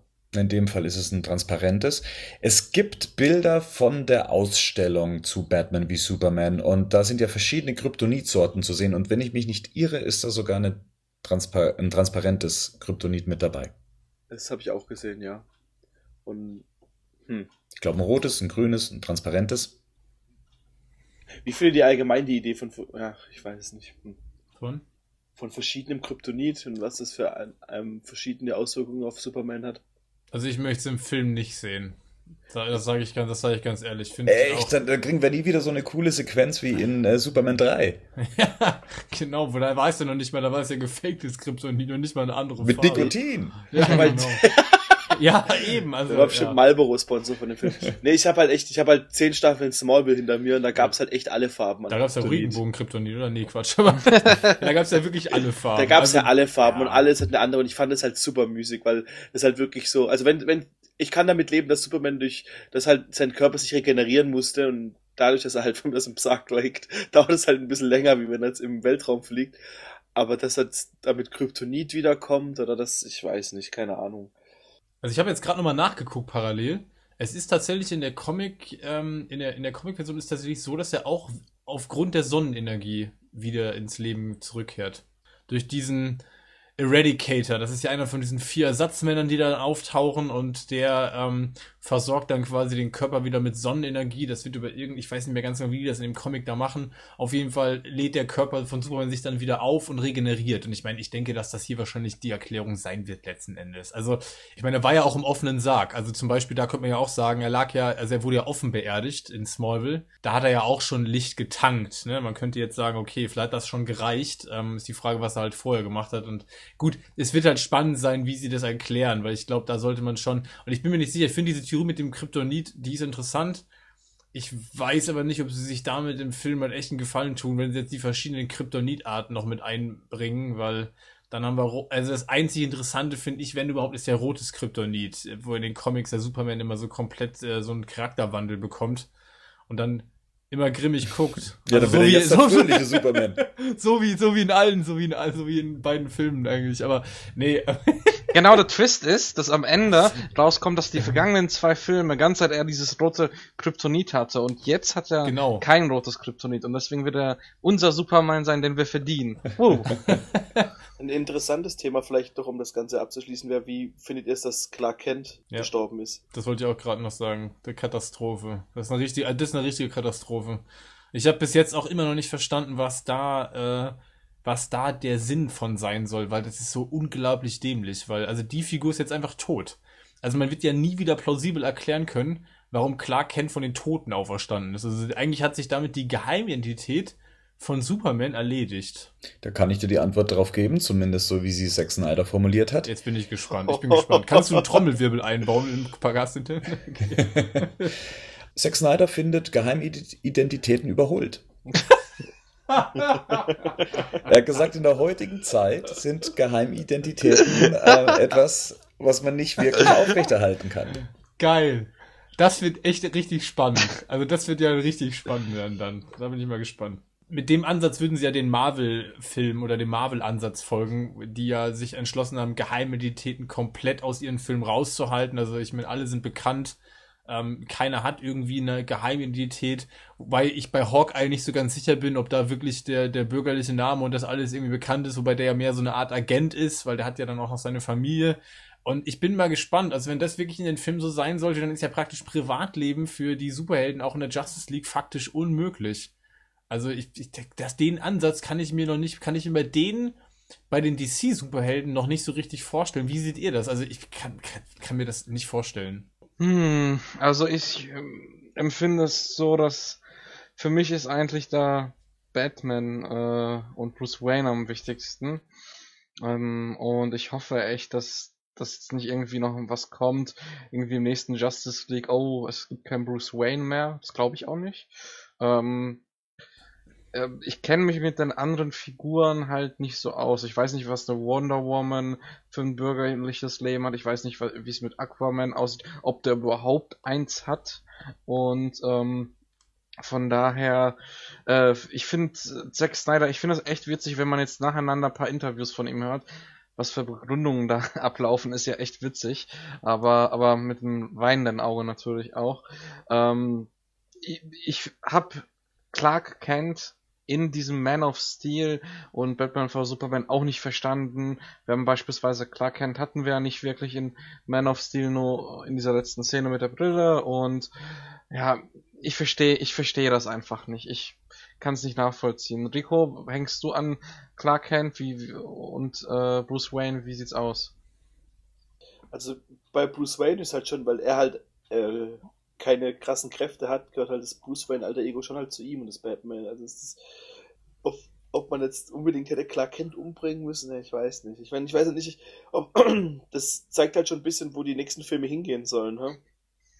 Aber Aquaman zum Beispiel und Wonder Woman, das sind jetzt so die einzigen beiden Charaktere, wo ich mich gerade nicht dran erinnern kann, dass die jetzt, also in den ich rede jetzt gerade mal überwiegend, in der Interpretation der Comics eine wirkliche Geheimidentität haben. Also Aquaman jetzt in dem letzten aktuellen Run von Jeff Johns hat er auf jeden Fall keine Geheimidentität. Da weiß jeder, dass er Aquaman ist. Die wissen auch teilweise, wo er wohnt. Bei Wonder Woman bin ich mir auch relativ sicher, dass so diese ganze Diana Prince-Identität jetzt in den in vielen Comics gar nicht so eine große Rolle spielt. Für wen es auf jeden Fall eine Rolle spielt, ist beispielsweise Flash. Also der ist ja, der hat ja ein ganz normales bürgerliches Leben. Der hat einen Job dann braucht er sich die Maske auch nicht mehr aufziehen. Also dann können wir uns das mit der Maske sowieso auch sparen. Also das ist ja auch schon eine Problematik, weil in dem Film ja auch schon angedeutet wird, dass zumindest Luthor über alle diese Infos hat. Aber ähm, also wenn wir jetzt die Geheimidentitäten aus dem DC Universe streichen, also dann äh, bin ich mal gespannt. Ja, wobei für die einzelnen Filme ist ja auch nicht nur Zack Snyder verantwortlich. Ne? Da haben ja. wir ja auch noch mit Drehbuchautoren und Regisseuren zu tun, die das vielleicht ein bisschen anders sehen. Müssen wir abwarten, wie sich das dann ja, da verhält. Na gut, das ist eigentlich mal so der Film im, im Gesamten. Also wir haben jetzt hier auch wirklich nur die Eckpunkte des Films angesprochen. Wie gesagt, ins Detail gehen wir dann, wenn wir über den Ultimate Cut sprechen. Worüber ich noch kurz sprechen möchte, ist, was haben uns denn die Trailer letztendlich verraten? Ich meine, wir haben uns immer darauf gestützt, dass wir gesagt haben, ja, ja, wir, wir haben jetzt vielleicht mal insgesamt zwölf Minuten aus dem fertigen Film gesehen. Hm, ich bin aber doch der Meinung, dass die Trailer vielleicht äh, doch so einiges zu viel verraten haben, denn im Kopf hat sich ja eigentlich schon die Grundstory ähm, aufbauen können. Du hattest ja mal diesen Marketing-Trailer angesprochen, dieser, der, wo man auch Doomsday und so gesehen hat. Und hätte es den nicht gegeben, dann hätten die Trailer nicht zu viel verraten, weil das ist der einzige wirklich, der halt den von Anfang bis Ende den kompletten Film verraten hat, quasi. Also da sogar so, wie er aufgebaut ist, wenn man mal diese eine Szene weglässt mit hier, ähm, dass diese, diese, wo Bruce Wayne und Clark Kent sich treffen, hat der Film mir wirklich von Anfang bis Ende den kompletten Film erzählt. Die anderen Trailer fand ich eigentlich ganz cool. Die haben, wir auch, haben uns ja auch allen besser gefallen, glaube ich. Was hättet ihr denn gerne aus den Trailern, was, die wir gesehen haben, nicht gesehen? Den Trinity Shot, muss ich schon sagen. Natürlich ist es ein wichtiger Shot für die Comic-Fans, aber ähm, ich hätte gerne vielleicht ein paar Einstellungen von Wonder Woman bzw. Diana gesehen, aber hm, ich hätte lieber diesen Trinity Shot im Kino erlebt. Also äh, ich habe so häufig die Trailer und die verschiedenen Variationen davon gesehen, dass ich das im Kino mich nicht großartig geflasht hat, auch wenn es ein cooler Augenblick war und das war, fand ich ein bisschen schade. Auch natürlich Doomsday, also Doomsday hätte ich gerne nicht gewusst. Sonst, ähm, ja, das waren, sind die zwei großen Dinge. Das, das, das Problem von dem Trinity Shot ist halt, dass es halt schon den kompletten Konflikt wegnimmt, so wie der Film heißt. Weil halt da halt Batman und Superman auf einer Seite zusammenstehen. Der Film heißt Batman wie Superman und der komplette Konflikt wird halt in dem Moment halt schon genommen im Prinzip. Genau, also wenn ich, den, wenn ich den Trinity Shot mit einbaue, dann muss ich auch Doomsday zeigen, weil sowieso bei dem Trinity Shot klar ist, es geht jetzt um noch eine andere Bedrohung. Ne? Also wir haben ja über, wir hatten ja mal zwischenzeitlich spekuliert, ob Wonder Woman möglicherweise in den Kampf von Batman wie Superman eingreift. Das war ja auch nochmal eine Idee, die man hätte haben können, wenn es jetzt zum Beispiel den Trinity Shot nicht gegeben hätte und Doomsday nicht aufgetaucht wäre hätte es möglicherweise auch, hätte man das auch in diese Richtung interpretieren können. Man hätte es auch clever schneiden können, dass die drei gegeneinander kämpfen, dass es so aussieht, so ein bisschen. Ja. Aber ja. Naja. Ich hätte, ich hätte zum Beispiel hätte die Nightmare-Sequenz äh, Sequenz gar nicht gebraucht. Also letzten Endes äh, muss ich sagen, dass durch die Trailer um die Szene relativ großes Buhai gemacht worden ist. Die, es hat mehr versprochen, als es letzten Endes im Film gehalten hat. Also das hätte ich jetzt zum Beispiel auch im Trailer nicht unbedingt gebraucht. Naja, na gut, solche Sachen wie die Nightmare-Sequenz, das werden wir wohl erst im nächsten Teil unserer Batman wie Superman-Besprechung behandeln können. Denn unsere Zeit ist mal wieder rum. Und wir haben tatsächlich noch so einiges zu bereden. Zum Beispiel, warum einigen von uns der Film trotz der harschen Kritik so faszinieren konnte. Was hat uns besonders gut gefallen? Was konnte uns gar nicht überzeugen? Über die Cameos sollten wir noch sprechen, über den Soundtrack, über die deutsche Synchro und dann darüber, ob Batman töten darf und ob er es in Batman wie Superman überhaupt tut. Dann die Ultimate Edition, ne? was versprechen wir uns von der? Und wir sollten einen Blick in die Zukunft werfen und uns fragen, ob Zack Snyder die richtige Wahl für das DC Extended Universe ist. Nach all dem, was wir jetzt wissen. So, dies und viel mehr erwartet euch dann in der nächsten Ausgabe und solltet ihr, die Hörer, auch noch Punkte oder Fragen haben, die wir hier noch nicht behandelt haben, dann schreibt uns. Ja? Schreibt eine Mail an mail at batmannews.de, nutzt den Badcast-Thread im Batman-Forum oder schreibt es direkt in den Kommentarbereich von batmannews.de. Wir freuen uns darauf, von euch zu lesen.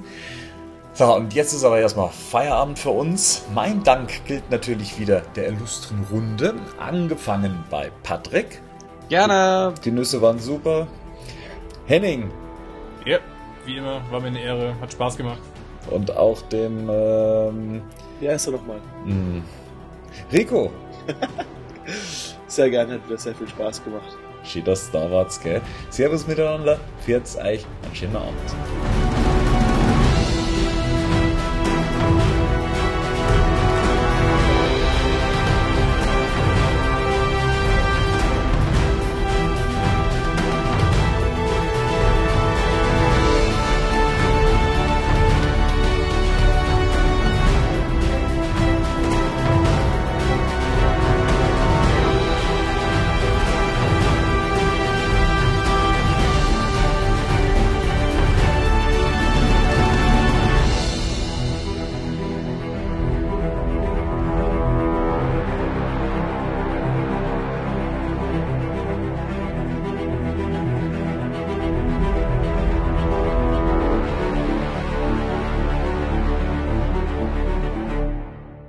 Batman News Badcast ist ein Podcast-Projekt von Fans für Fans. Batmannews.de und der Badcast stehen nicht in Verbindung mit Warner Bros. oder DC Comics.